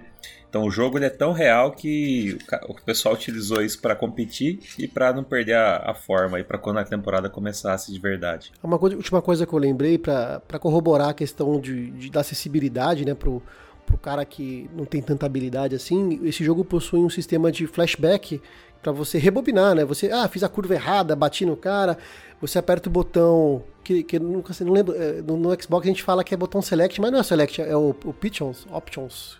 É, o select. Options, acho que é. É, select. é, select. é o select. Você aperta o botão select, ele vai ser, ele vai ser uma espécie de replay. Não é que nem o, o, o, o, o retroceder do, do Forza Horizon ou do Forza, que ele volta por ele volta tipo por, por pontos, né? Tipo, tem um ponto aqui, não dá, volta aqui, é outro. Não, esse você você como fosse um replay, você vai reassistir a cena e você pode escolher o ponto exato daquela cena que você quer retornar. É um recurso que, que, que torna mais acessível também, né? O cara que de repente correu a corrida inteira, liderando e fez uma cagada na última volta e não quer jogar de novo. E o cara tem essa possibilidade de voltar o pontinho que ele fez a, a barbeiragem ali e corrigir. Então. Não fez uma cagada, não. Às vezes o, o computador faz cagada em cima de você. Você está fazendo a curva, ele joga o carro em cima de você, você roda e perde tudo que você fez na corrida. É, o Gato acabou de entregar que usa esse recurso frequentemente, então. Não, eu não, não uso, eu jogo desabilitado com esse recurso. Por isso, por isso que eu fico puto. Tô na, tô na penúltima volta lá, larguei em décimo, tô em quatro, quarto. Puta, puta corrida ótima que eu tô fazendo. Aí chego lá no. Na, na, penúltima volta, o cara vai disputar uma curva comigo lá, ele joga o carro pra cima de mim e sou eu que rodo em vez de ele rodar. Sempre sou eu que, sempre eu que rodo, impressionante. Mas nada se compara aos Drive Avatars do Forza, do Forza 5. Não sei se vocês se recordam, a Microsoft lançou a tecnologia do Drive Avatar, o que, que seria? Ela coletaria os dados de pilotagem dos jogadores né, reais e aplicaria no jogo. Aí, isso, isso em 2013, quando foi lançado o Xbox One e o Forza 5. E o que, o que acontecia simplesmente, a, os caras pareciam, pareciam uns idiotas dirigindo, porque pegava a galera dirige é meio na maiada. barbeiragem. Só maiada. Tipo arcade, então, e, e, os, e, o computador reproduzia, a inteligência artificial reproduzia esse comportamento. Aí a empresa lançou né, uma, uma atualização que se desligava essa, essa função do Drive Avatar, é, copiar o comportamento, porque dava, dava muito ruim. É, na verdade desligava, desligava a colisão, não era isso? Não, também. Dava para desligar a colisão e também para desligar esse comportamento do, do Drive Avatar. Fórmula 1 2020, né? É, a Codemaster sabe fazer jogo bom de corrida. Que continue sobre, sobre a tutela dela, porque ela tá, atingiu um nível de, de, de perfeição que só pode ser que só poderemos questionar na nova geração, né? Porque atingiu um, um limite ali de desenvolvimento que não dá para ficar melhor. E saudades daqueles domingos de manhã em que o brasileiro ia pra frente da televisão e no final terminava com o hino da Alemanha e depois o da Itália. Hoje sim, hoje sim, hoje não. Hoje não! Hoje não! Hoje sim! Hoje sim! É inacreditável. Olha, é inacreditável. Nossa, eu vi isso aí ao, eu vi isso aí ao vivo, velho. Volta Chume, seja lá como você estiver.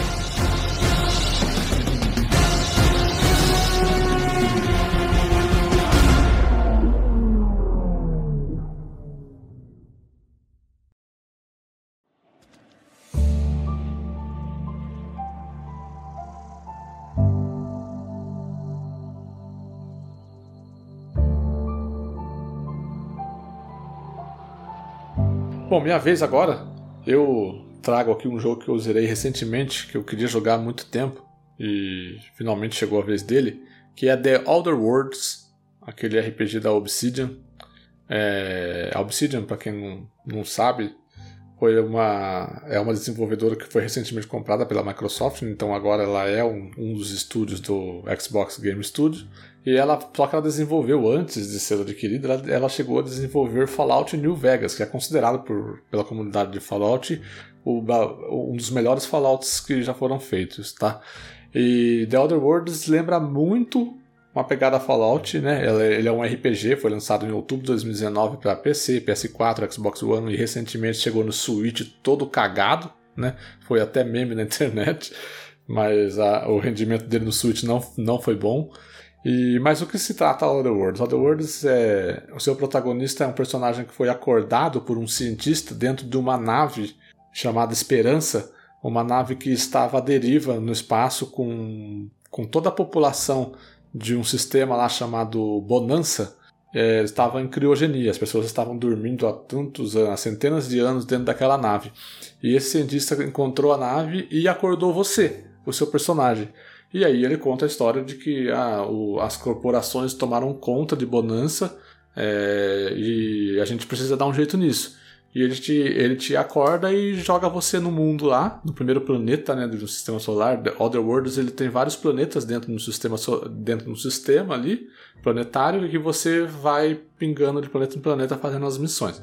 Você chega nesse primeiro planeta e aí você descobre que, que as corporações tomaram conta da, é, de Bonança, né, desse sistema chamado Bonança, e há muita exploração do trabalhador, né, tá- aí toda a história se desenrola é, com base nisso. É legal, é legal, é, é legal saber que o jogo eles, ele é uma espécie de futuro alternativo dos Estados Unidos, é, da vida real, da, é, da vida real americana, né? Ele, ele é um universo alternativo de 1901, quando o presidente William McKinley nos Estados Unidos, ele que foi assassinado na época, ele não é assassinado. Daí o Theodore Roosevelt ele nunca, nunca é presidente americano.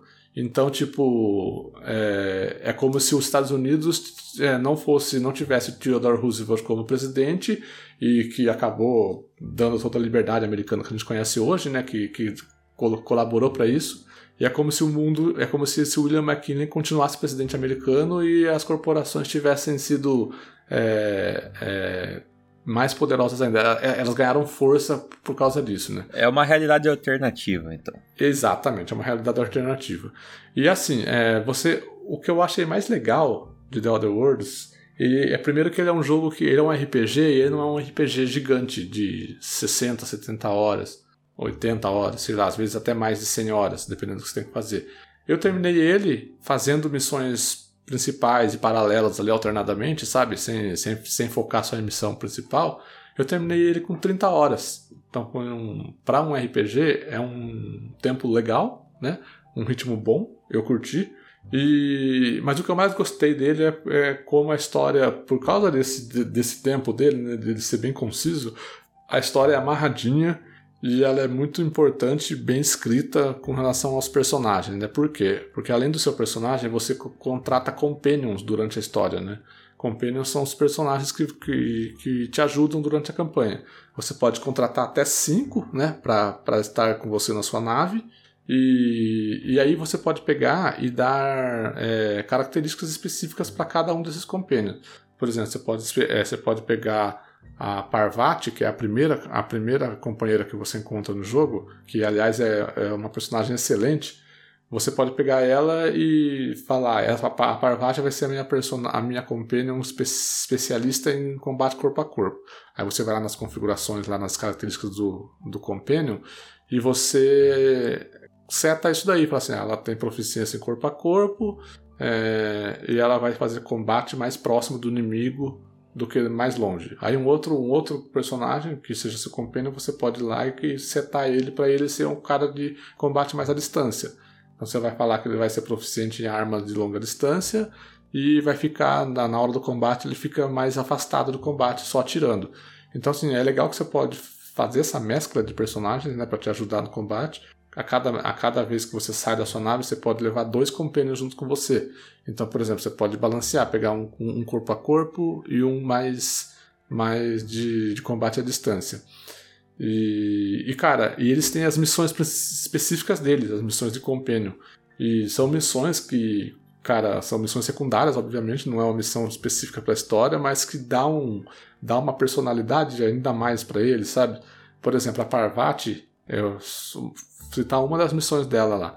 Ela se apaixona por uma moça de um, de um local lá, uma mecânica de um local, e ela pede sua ajuda, só que ela é super tímida, ela não sabe como, como interagir, como chamar a moça para sair, e ela pede toda, toda a sua ajuda para preparar o terreno para ela se encontrar com a moça, e você tem que fazer toda a missão. Cara, é muito legal. E esse tipo de missão, cada personagem tem uma bem específica, sabe? Que bem pessoal deles. E quando você faz elas, você se aproxima cada vez mais do personagem. Você, você realmente é, acha interessante toda aquela história e, e, se, e, deixa, e deixa você bem mais próximo dos, dos, dos personagens que são seus companions, sabe? Uma coisa legal que o jogo também, tem também, ele tem todo um sistema de reputação, né? Quando você chega, quando você inicia o jogo, você começa a visitar os mundos e você começa a conhecer as corporações que vivem ali, né? Existe, existe é, o conselho, né? Que é o, a corporação maléfica do jogo ali, que é a que está controlando todo mundo, a que explora os trabalhadores, tal. Existe uma corporação que é mais liberal, existe uma corporação da resistência, existe, existe. Acho que vale a pena comentar o tipo de serviço que é prestado nesse mundo aí. Eu, lembra que eu comecei a jogar para ver como é. O famoso jogar só para ver como é que é, né? E foi realmente isso, né? Enquanto você fazia uma live, eu te acompanhei e joguei aqui por umas três horas, acho, o jogo, literalmente só para entender do que que era. E quando eu comecei a me ambientar na cidade lá, aí eu percebi que, a, que as empresas tinham alguns tipos de serviço, tinha coveiro. Fala um pouquinho desse universo aí, que eu acho que é uma das coisas mais, mais curiosas que tem, assim, nesse sentido. É, é, quando você, quando você chega no primeiro planeta, né, basicamente a primeira missão da história, ela te apresenta, ela, ela, ela te apresenta como funciona aquele mundo, né? Que tipo, esse conselho, ele detém todo o poder, né? Ele é, ele é a corporação mais forte que existe ali. E, e ele explora muito o, o, trabalhador. Por exemplo, tem um coveiro que trabalha para esse, esse conselho que ele, a, a, missão dele é você. A missão que ele te dá, é, é a primeira missão do jogo, basicamente. Ele te dá uma missão para você ir cobrar é, o pedaço de terra que aquela pessoa ainda vai ser enterrada. Entendeu? É, então, assim, é até, é até uma crítica ao nosso mundo mesmo hoje que a gente paga plano funerário exatamente para isso, né? É. Mas assim, e aí, e aí tipo, começa, começa a surgir os absurdos. Por exemplo, uma pessoa que morreu e não pagou, ó, dentro dessa missão, surge esse absurdo. Uma pessoa que, mor que morre, só que ela não pagou o terreno que ela vai ser enterrada ainda, quem tem que pagar esse terreno é a pessoa que está mais próxima dela quando ela morre mais próxima dela, não no sentido de parentesco, de proximidade mesmo. Se uma pessoa morre do seu lado, é você que vai ter que pagar o terreno dela. Olha o absurdo que é. E como. Só isso daí é um dos indícios de como o trabalhador lá, os, os moradores daquela cidade são explorados, entendeu? E aí, isso, esse tipo de, de missão, ele começa a te causar emoções, né? Você começa a falar assim, pô, tá errado esse negócio, não pode. E aí, conforme você vai descobrindo as corporações, vendo as missões, vendo, vendo o comportamento desse- dessas corporações, né? Cada corporação tem um líder, né? Que você conversa com ele, né? E aí você vê como que é o comportamento dessa pessoa, o que, que ele faz e tal. Você, como personagem, você pode escolher o que fazer. Por exemplo, ele te dá uma missão de você... Essa missão é do coveiro, por exemplo. O cara, vai, o cara vai lá e fala pra você, você tem que ir lá e cobrar dessas pessoas. Aí quando você vai chega na pessoa, você começa a conversar com ela. Tem, tem várias árvores de diálogo. né? Aí você chega lá e a pessoa fala assim: Ah, mas é, pô, os caras me mandaram embora porque eu fiz isso daqui, um negócio. na- é, os caras me mandaram embora da empresa porque eu fiz essa coisa besta aqui que todo mundo erra, todo mundo, ah, ah, todo mundo faz isso e só eu fui mandado embora. Tipo assim, o cara foi mandado embora injustamente, sabe? Aí você fala assim, pô, mas o cara não tá sem dinheiro, eu vou cobrar ele, tal, não sei o quê. Aí aparece, algum, aparece alguma alternativa para você dar um jeito naquilo ali. Fala assim, não, não, então não precisa me pagar, não, eu vou, dar- eu vou dar um jeito nisso. Então daí, e dar um jeito nisso é você ir lá dentro do cofre dessa empresa ali e roubar, e roubar a parte da grana ali que, como se fosse do cara, e pagar pro cara, como se fosse ele, sabe? Então assim, todas as decisões que você toma, elas vão influenciando é, a sua reputação, né, o sistema de reputação que eu falei, de como é aquela corporação. Então, se você, se você vai lá, conversa com o líder da corporação, conhece ele, você se identifica com o propósito do cara, você vai, você busca fazer todas as ações no jogo que beneficiem aquela corporação. Se você não se identifica, você vai fazer tudo para prejudicar elas, entendeu? E daí, é, conforme Mas aí você vai beneficia a outra, né? isso, exatamente, é. Uma coisa, é, quando você prejudica uma, beneficia a outra, entendeu? E vice-versa. E aí, conforme você vai tomando as ações, a sua reputação aumenta ou diminui com essas corporações. E, por exemplo, se você toma muitas ações que você prejudica o conselho, que é a, corporação mais forte do jogo, a corporação vilã do jogo, quando você entra num território deles, você é considerado inimigo. Você, o- os personagens, os NPCs, eles todos viram inimigos e começam a, a atirar em você. Diferente de uma corporação que você é mais amigável, que você está tá mais alinhado com, com, com os objetivos dela, quando você entra num lugar, você não é atacado, você conversa com todo mundo, as pessoas te vendem as as pessoas te vendem coisas mais barato, por exemplo, É, entendeu? isso reflete também na árvore de diálogo disponível, né? Tem determinadas respostas que ficam disponíveis, é, de acordo com as suas habilidades também, né? É, você passa a ter mais opções na árvore de, de diálogo para levar, para conduzir a conversa para outras situações, né? Que você não teria se você tivesse outra reputação ou outras habilidades. Sim, sim. E essas árvores de habilidades, elas são tão amplas e específicas que assim que você começa o jogo, você monta o seu personagem, né? Monta tudo. Aparência, cabelo, tal, tal, tal. Aí você passa para uma tela que você monta as, as proficiências dele, né? Tipo, ah, você que prefere um personagem que seja melhor em combate, um personagem que seja melhor em Mais bonito, mas fale bem. é, então, um personagem que tenha que, que seja mais inteligência, carisma, sabe, persuasão, um personagem que seja mais técnico, que, seja, que manje de engenharia, medicina e telecomunicações, por exemplo. Aí você escolhe lá e depois você vai para uma tela de atributos que você pode colocar pontos, é, uma dezena de atributos assim.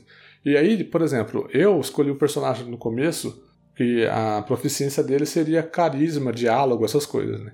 Então, ele já começa, quando você entra para tela de atributos, ele já começa com, com pontos lá de carisma, de diálogo, de persuasão, pontos mais altos do que o restante do, dos atributos.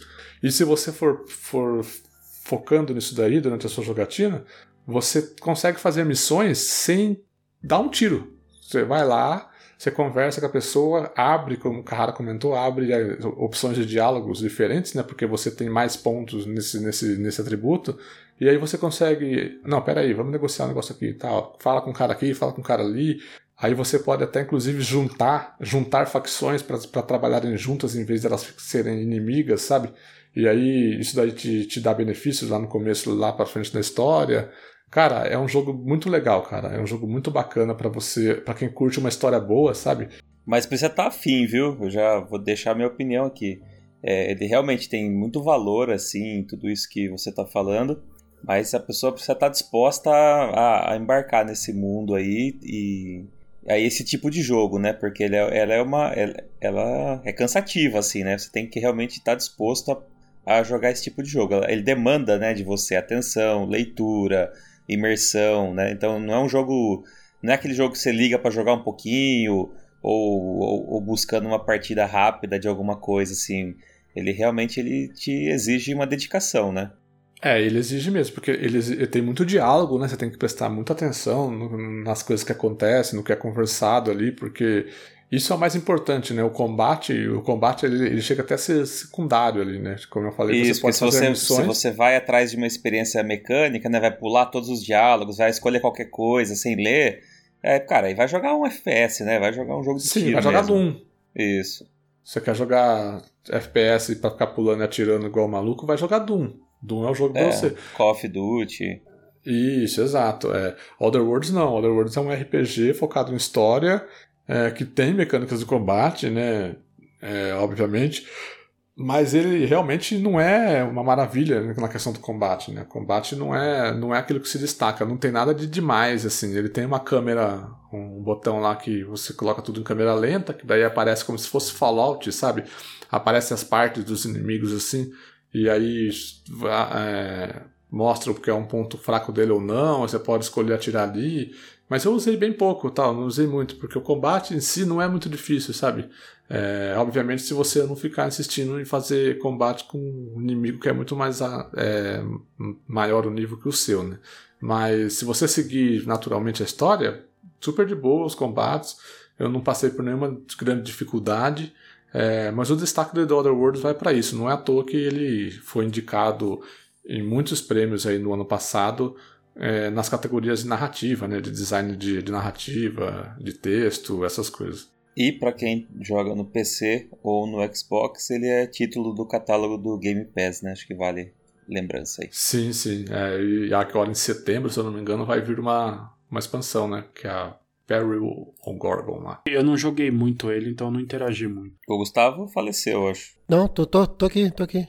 Eu também não, não, não joguei, não, pelo, que eu, pelo que eu entendi, assim, é, é, é do mesmo produtor do Fallout, então deve seguir a mesma linha. Pra mim, Fallout eu não curto, então ficou Aí tudo já igual. dormiu, dormiu. Não, ficou tudo igual. Pra mim, Sim, sim, sim. quem sabe É, um ele dia. Tem, ele, tem muita, ele tem muita semelhança com Fallout. É aquele jogo de lixeiro, sabe? Você ficar pegando tudo pelo que você encontra pelo Jogo caminho. de lixeiro.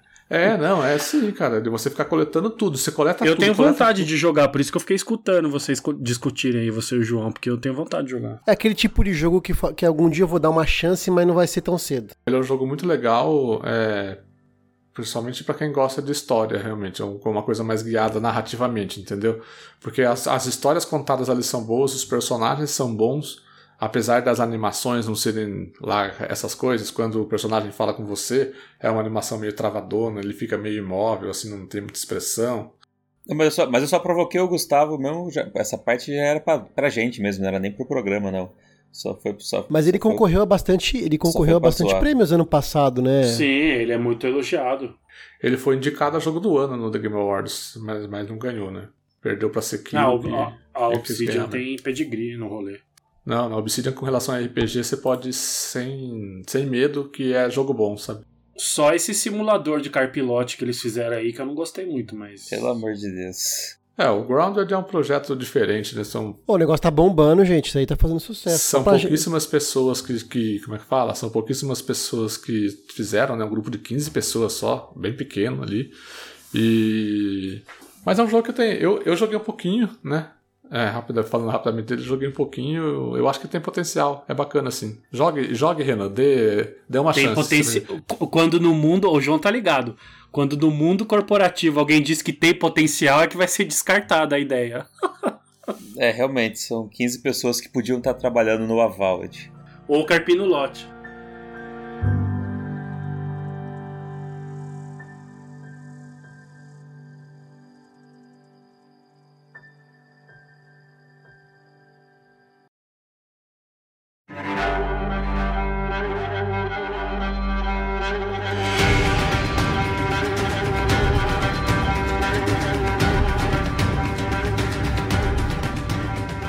João, sua vez, você vai continuar a sua saga, né? Bom, a gente já tá há há alguns episódios aí, né, de, do, do Quest sobre os jogos que a gente indica e que tem jogado. em que eu tenho trazido Assassin's Creed aqui pro programa, né? É, o último do mês passado foi o Assassin's Creed de, em, em Paris e agora a gente vai pro Egito, exatamente para falar da origem do, do, dos assassinos com o Assassin's Creed Origins. O Renan já falou aí do, do Assassin's Creed de, de, de Tsushima, né? Agora a gente, agora a gente vai para um Assassin's Creed raiz, o Assassin's Creed raiz, que é justamente a origem do, dos assassinos. Ele é um título de 2017 e faz até, faz até tempo, né, cara? Se a gente pensar que tá saindo, já, já teve depois o Odyssey e vai sair o, o Valhalla agora. Ele já tá ficando até para trás na linha do tempo dos, dos Assassin's Creed. Porém, ele, ele é um, um divisor na questão da jogabilidade, né? Se a gente lembrar daquele, daquele período em que a Ubisoft estava sendo massacrada, né? Por ter transformado a série, por ter banalizado a série, né? Lançando jogos quase que anuais e que a, com qualidade duvidosa e, e muito criticada. Ela tomou um tempo, ficou dois anos sem lançar um Assassin's Creed e quando, a, e quando voltou a franquia, ela voltou com um Assassin's Creed Origins, que traz muita mudança, né, cara? É, e a base do Valhalla ainda é o Origins, ainda é esse jogo. Isso, o Odyssey ele é uma sequência do Origins e o Valhalla provavelmente deve encerrar aí, fazer uma, uma trilogia desse, desse estilo, vamos dizer assim, de Assassin's, de Assassin's Creed. Acho que dá pra dizer que Assassin's Creed Origins é o Resident Evil 4 dos Assassin's Creed. É, mas no caso é bom aqui, né, o Origins. Sim, sim, eu falo que eu falo na questão da, da, da revolução do modo como o jogo foi feito, né? sim, foi só uma.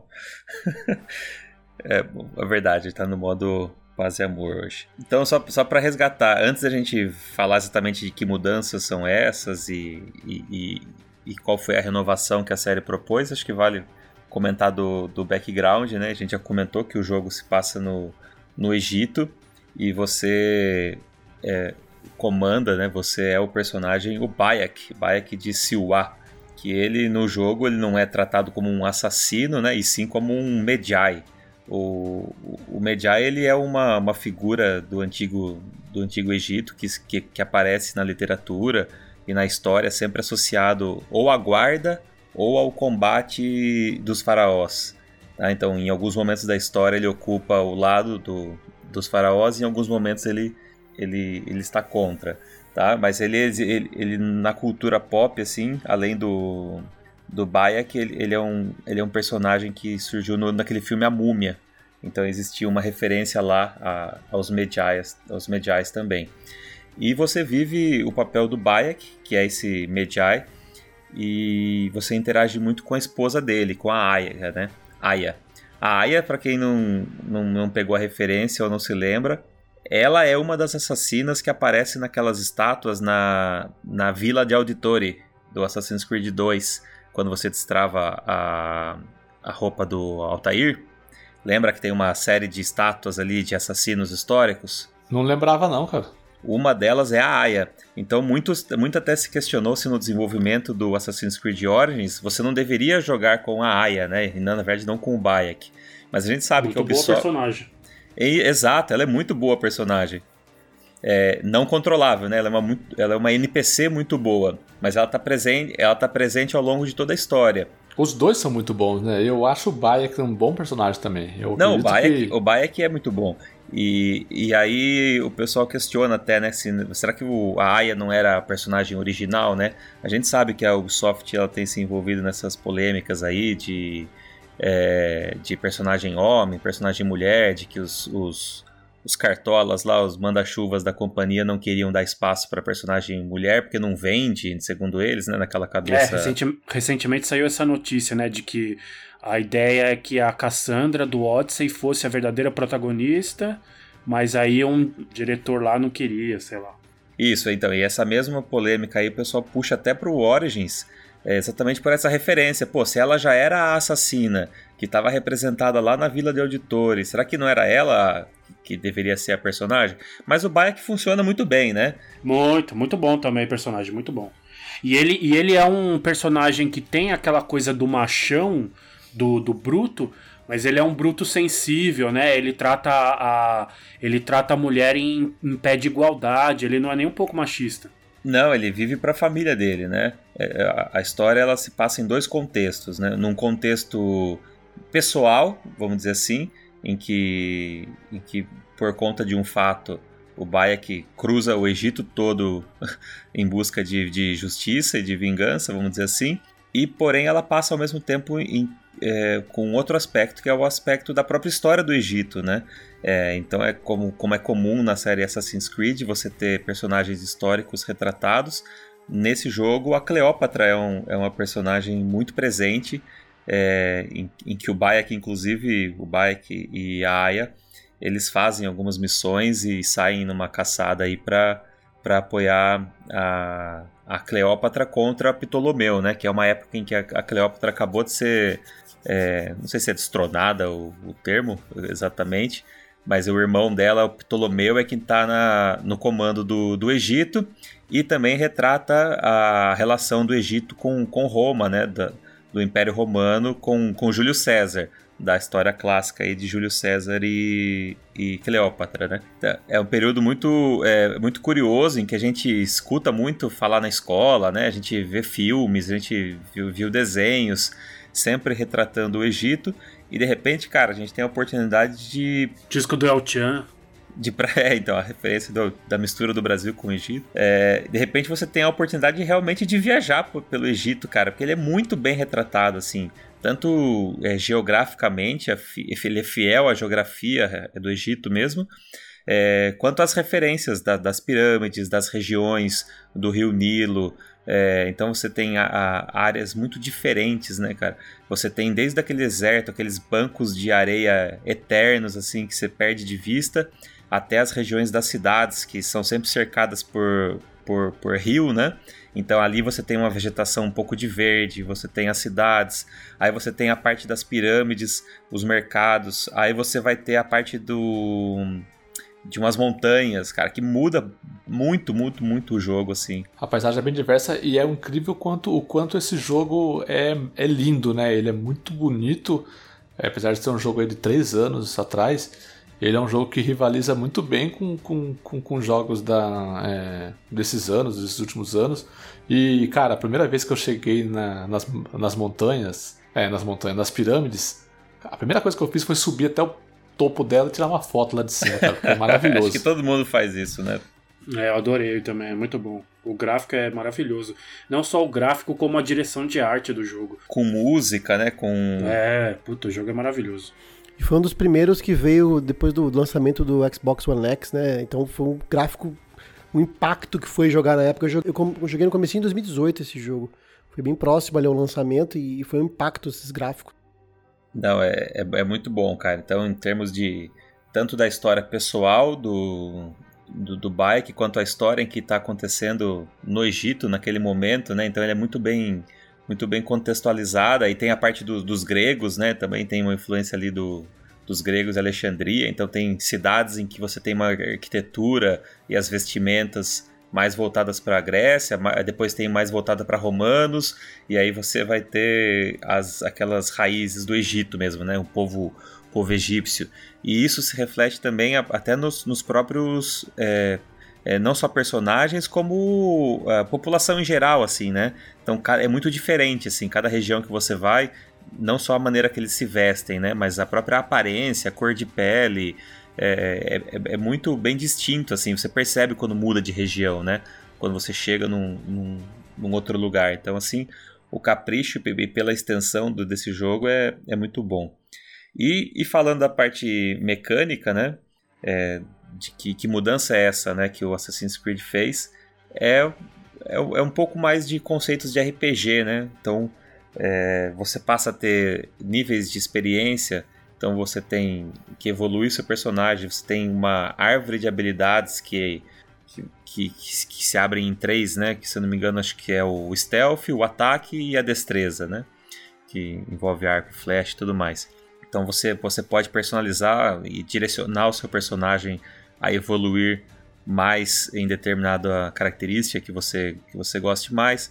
Você, você ainda não tem armadura, né? Como no, como no Odyssey, mas você já tem é, tipos de equipamento que mudam muito a jogabilidade, né? Incrível como você, é, de uma espada é, e um escudo, pegar um machado de duas mãos ou uma adaga, como muda muito, assim, o, o, a jogabilidade, né, cara? Você percebe o peso da arma, é, você passa a ter o parry, o parry, o dano, passa a ter o parry no escudo como vantagem, né? Então tem armas que o parry recupera estamina, recupera. Não é estamina, é adrenalina, né? Para dar o ataque especial e tudo mais.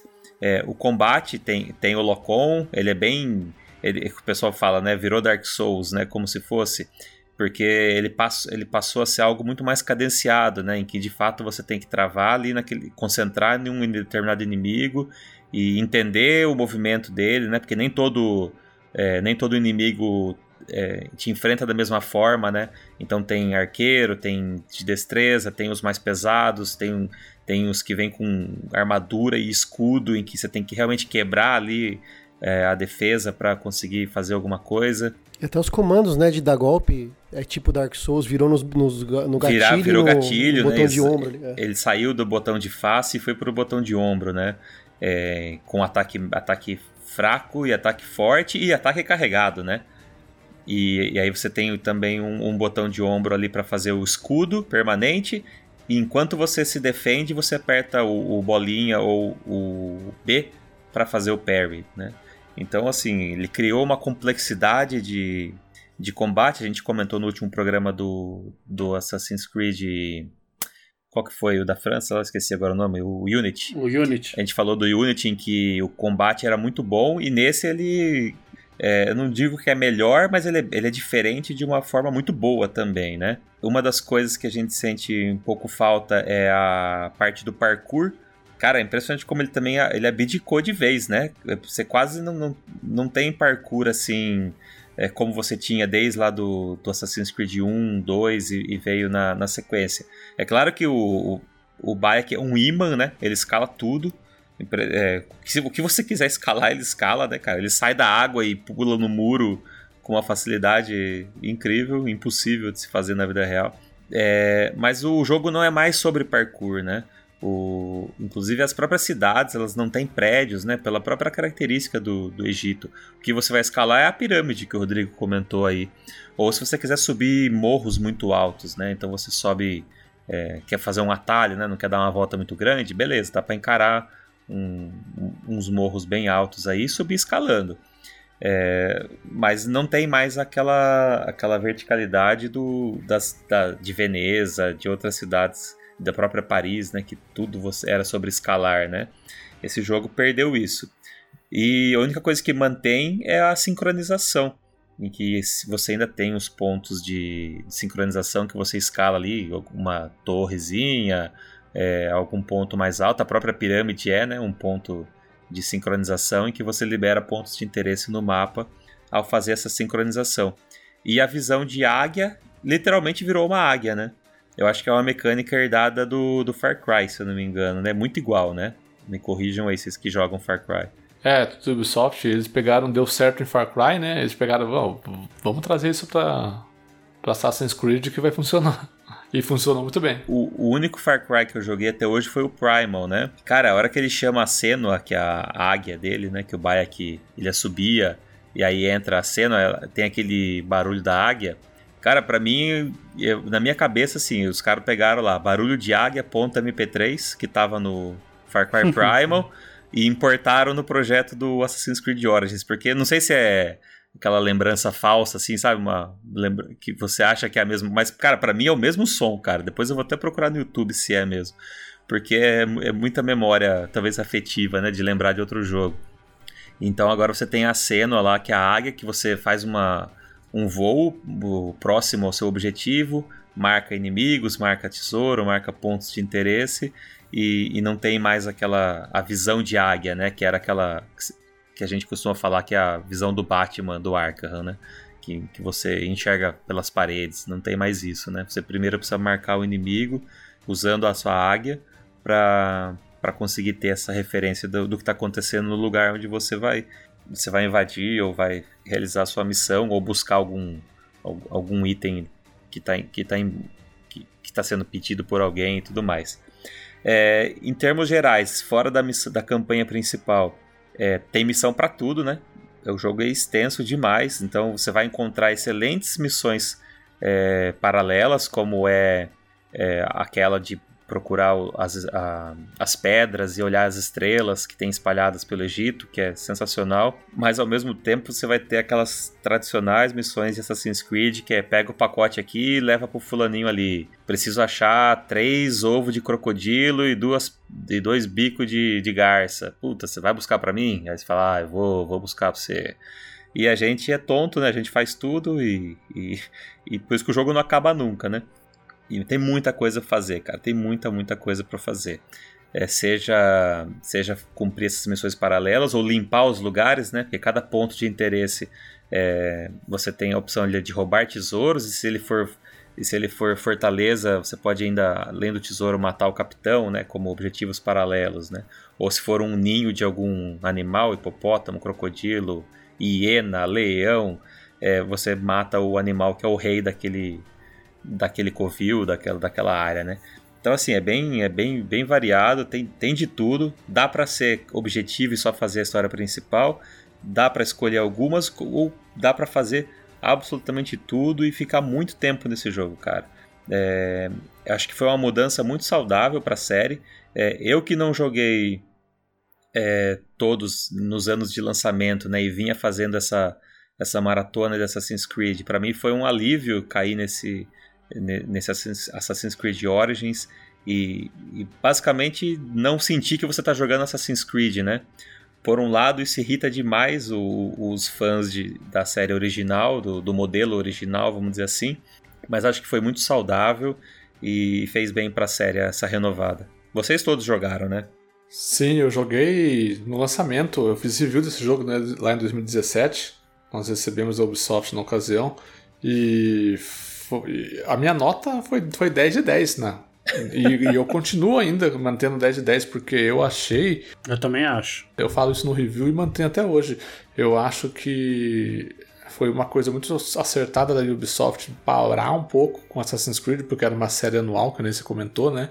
E eles deram tempo, pensaram o que poderiam fazer e entregaram Assassin's Creed Origins, que era um jogo que é, era uma ambientação que era muito pedida pelos fãs, né? Todo mundo pedia, meu, faz um Assassin's Creed no Egito, vai ser muito da hora, não sei o que, não sei o que, e, e, e não fazia, né? Passou desde, o, desde a da trilogia do Ezio, os fãs pediam um Assassin's Creed do Egito e nunca, e nunca saiu. Saiu da Revolução Francesa, da Revolução Industrial, da Era de Ouro da Pirataria, da Revolução Americana, saiu de tudo menos do Egito.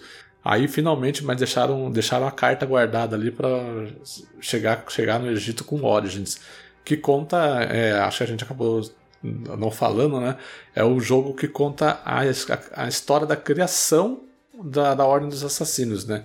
Dos primeiros assassinos. Que por, é, não é à toa tem, tem esse nome, né, de Assassin's Creed Origins, né? A gente abriu, na verdade, o jogo falando de- dessa referência, é porque justamente a, a, a trilha aí do Bayek com a Aya é, ao longo da história é meio que revela, então, como, como que essas forças secretas aí, esses assassinos, agiam para manipular os eventos históricos, que é a marca da, da série, né? Depois veio o Odyssey, que na verdade retrata antes ainda do Egito, é isso, né? Isso, isso. Na linha do tempo ele vai ser antes. Isso, é, um, é uma Origins mais ou menos, né? Porque tem coisa antes da origem.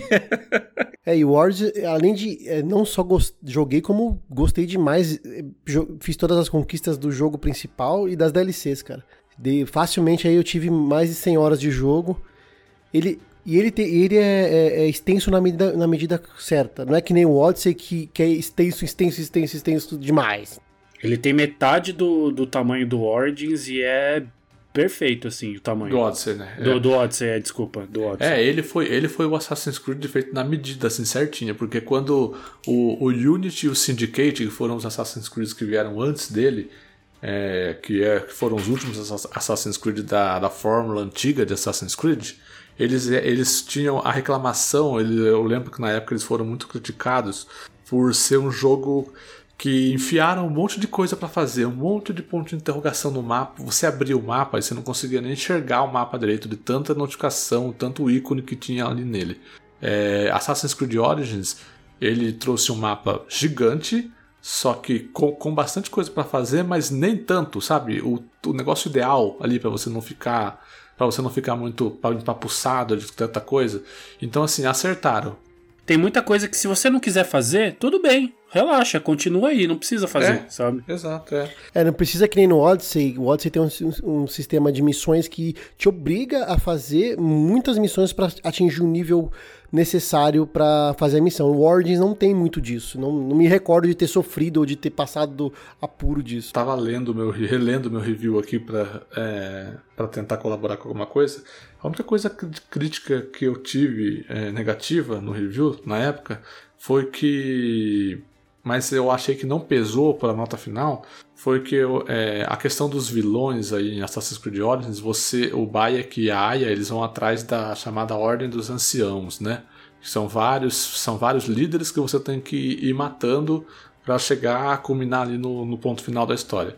É, eu não É, gostei vale, desse vale, tipo... vale comentar que eu não terminei. O jogo é bem grande mesmo, assim. Do, do, do, do Unity pro, Ior, pro Origins eu já passei de 60 horas. E, e, e tô nesses dois últimos da ordem que, que foram revelados para mim agora. Quem são os dois últimos? Sim, então. É, mas eu acho que o único, único um ponto negativo ali é que, diferente do. Eu gosto muito de como a história do Assassin's Creed 2 Brotherhood ela é contada, né? Porque você tem um vilão específico desde o início do jogo. Lá, o Rodrigo Borja no 2 lá. Você sabe que você tem que ir atrás daquele cara e é aquele cara que é o seu vilão, a sua meta, né? Aí em Assassin's Creed Origins você não tem isso muito claro desde o começo do jogo. Você tá simplesmente indo atrás do, dos caras da ordem lá e somente na reta final ali que você vai entender mais ou menos o, o que, que tá acontecendo, sabe? Isso daí foi o único ponto crítico que eu tive, mas não, não baixou a nota para mim, sabe? Mas eu acho que faz parte do, do descobrimento ali do que tá acontecendo, né? Porque como eu disse, ele começa numa missão é, pessoal, por conta, né, na esfera pessoal, né, por conta de fatos que acontecem ali com a família dele, mas daí que ele se, ele se dá conta no que ele está envolvido, né, das coisas que estão acontecendo no Egito, né, então acho que, a, a, acho que faz parte da própria do sentido de descoberta do jogo, né, de origem, assim, é, diferente dos outros em que, olha, tá aqui o vilão desde o começo, e aí tudo dá errado para estender o jogo e só no final realmente se chegar no vilão, né? Eu, assim, não me, não me incomodou, assim. Eu acho que, que tá, tá, é, é, parte da descoberta do, do Bayek. E uma das críticas que eu tenho, é, é, e é engraçado porque é um dos únicos jogos da Ubisoft que, que, que eu me recordo de que sofre desse tipo de situação e dos Assassin's Creed também. A dublagem em português desse jogo tá é, grotesca. Bem lembrado. É verdade. Horrível, horrível. E a do Odyssey é excelente. Exato. É horrível essa. De toda a a dos série. outros também é boa. É, se você pegar Far Cry, se você pegar tantos outros jogos aí. Foi ponto é, fora da curva mesmo. É, foi ponto fora da curva. Então, quem for jogar, pelo amor de Deus, coloca áudio em inglês aí e legenda em português, porque tá grotesco, cara. É horrível. Eu até esqueci de comentar desse ponto, porque foi tão rápido para eu tirar do português e, e, colocar em inglês, já nem lembrava mais desse, desse, desse ponto, sabe, de, da, da dublagem. Porque realmente me incomodou, me incomodou, é quando apareceu a primeira criança no jogo, cara. Eu, é, Nossa, você já lembrou de que do que já. e, e assim, eu falei aqui que eu não dirijo carro, mas eu curto jogar jogo de carro que eu não jogo golfe, que eu nunca joguei golfe, mas eu curto jogar golfe no videogame. Uma coisa que eu nunca fiz e eu adoro fazer nesse jogo é andar de camelo, velho. Nossa, como é da hora, mano. Explorar o mapa de camelo no, no Assassin's Creed Origins é muito bom. Acho muito da hora. E normalmente cavalo nesse, nesses jogos é um, é um problema, né? É, em jogos é, de mundo mas aberto. com, assim, com o camelinho funciona muito, velho. Eu acho muito da hora o camelo. Você só não, você só, você, ele só não funciona muito dentro da cidade, né? Que é quando você usa o cavalo e tal. Mas no deserto andar com o camelo é muito da hora. Muito bom. E aí eu, eu pesquisei aqui o, o Assassin's Creed o Origins. Ele tem 183 é, missões, enquanto o Assassin's Creed Odyssey tem 300 missões e, e 600 pontos de interesse no mapa. Não, o Odyssey é literalmente o dobro do tamanho, você vai ver. Já voltaram a exagerar já. É basicamente o dobro, exatamente. Mas assim, vale a recomendação. Quem no, nos acompanhou aí desde o começo, desde que eu tô trazendo desde o primeiro Assassin's Creed, né? Lógico que a gente não falou de, de todos, ainda tem espaço para trazer ainda o 3, o Syndicate. O do Alma Negra.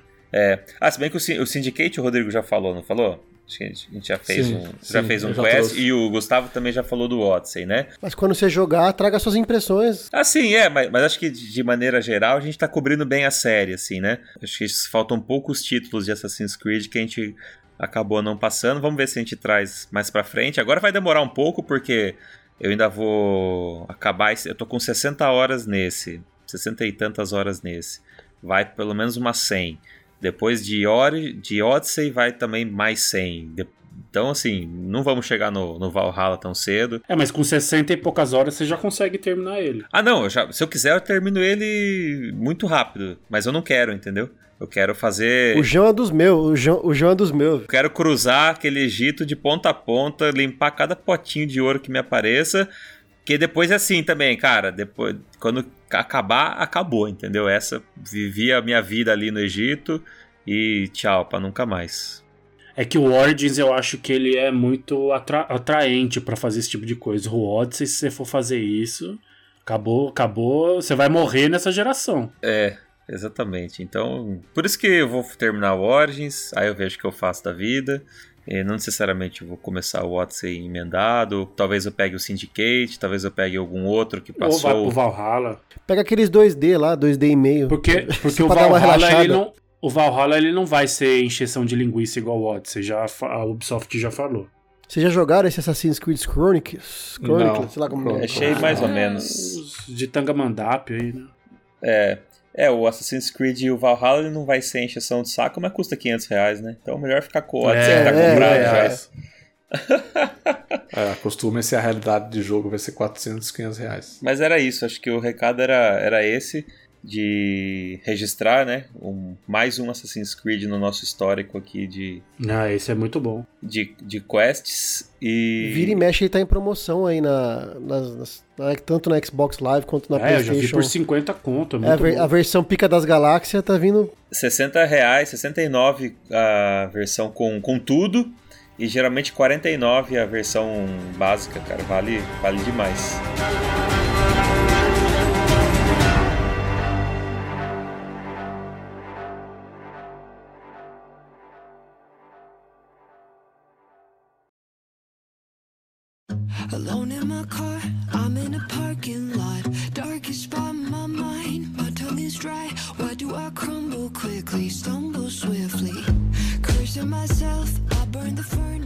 Estamos terminando essa quest dessa semana. Uma quest bem bacana que comentamos sobre os jogos que estamos jogando, que temos jogados aí nas, nas últimas semanas. Eu quero agradecer Guga pela presença. Opa, valeu aí, pessoal. João, muito obrigado também. O que, que você acha? A gente se comportou bem hoje? Pô, hoje foi um programa Paz e Amor só, né? O programa Só falando. é aquele, aquele multitap família, raiz. É, um programa que, um programa que todos os jogos foram muito elogiados aqui. Nenhum jogo foi Exatamente. teve críticas. Um programa pra família brasileira. Mas na outra semana tem o de notícias.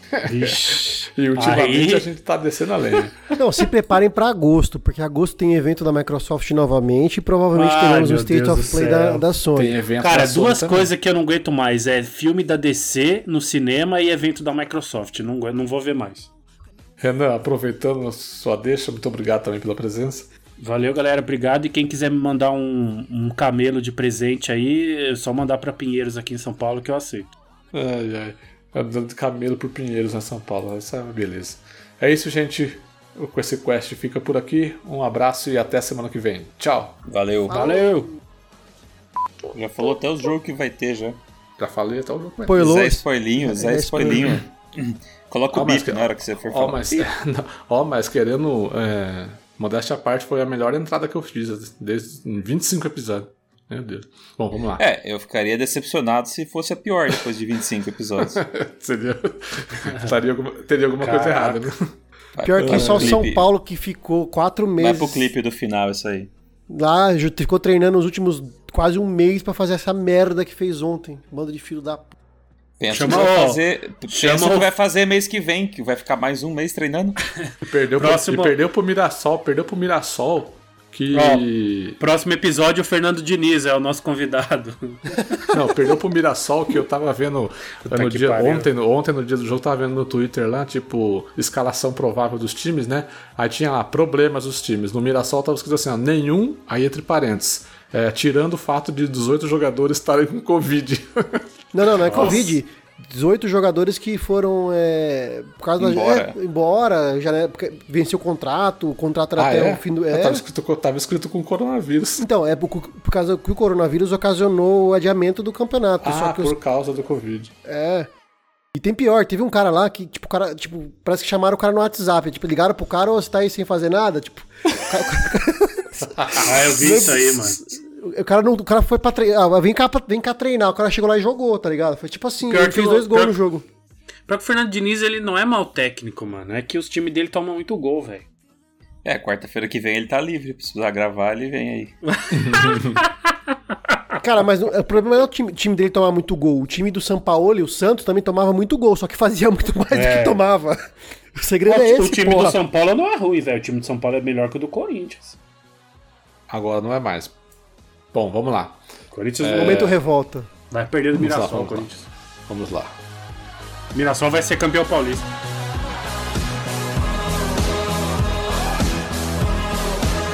I'm a champion. Nobody said it'd be an easy ride. Obstacles in my way, scars never change. Why do I crumble quickly, stumble swiftly? Cursing the world, I burn the songs I wrote. A billion times in my head, You gotta get bruised before you get mad. You gotta fall down before you fight back. Was feeling so weak, but baby I'm I know I'm a champion.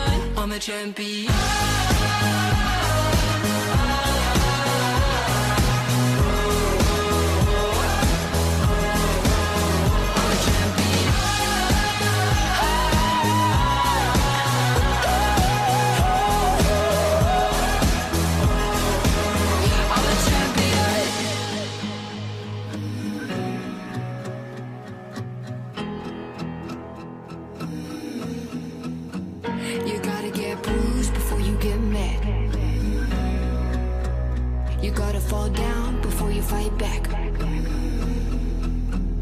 was feeling so weak, but baby, I'm strong.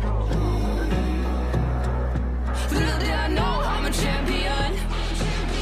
I'm a champion. I'm a champion.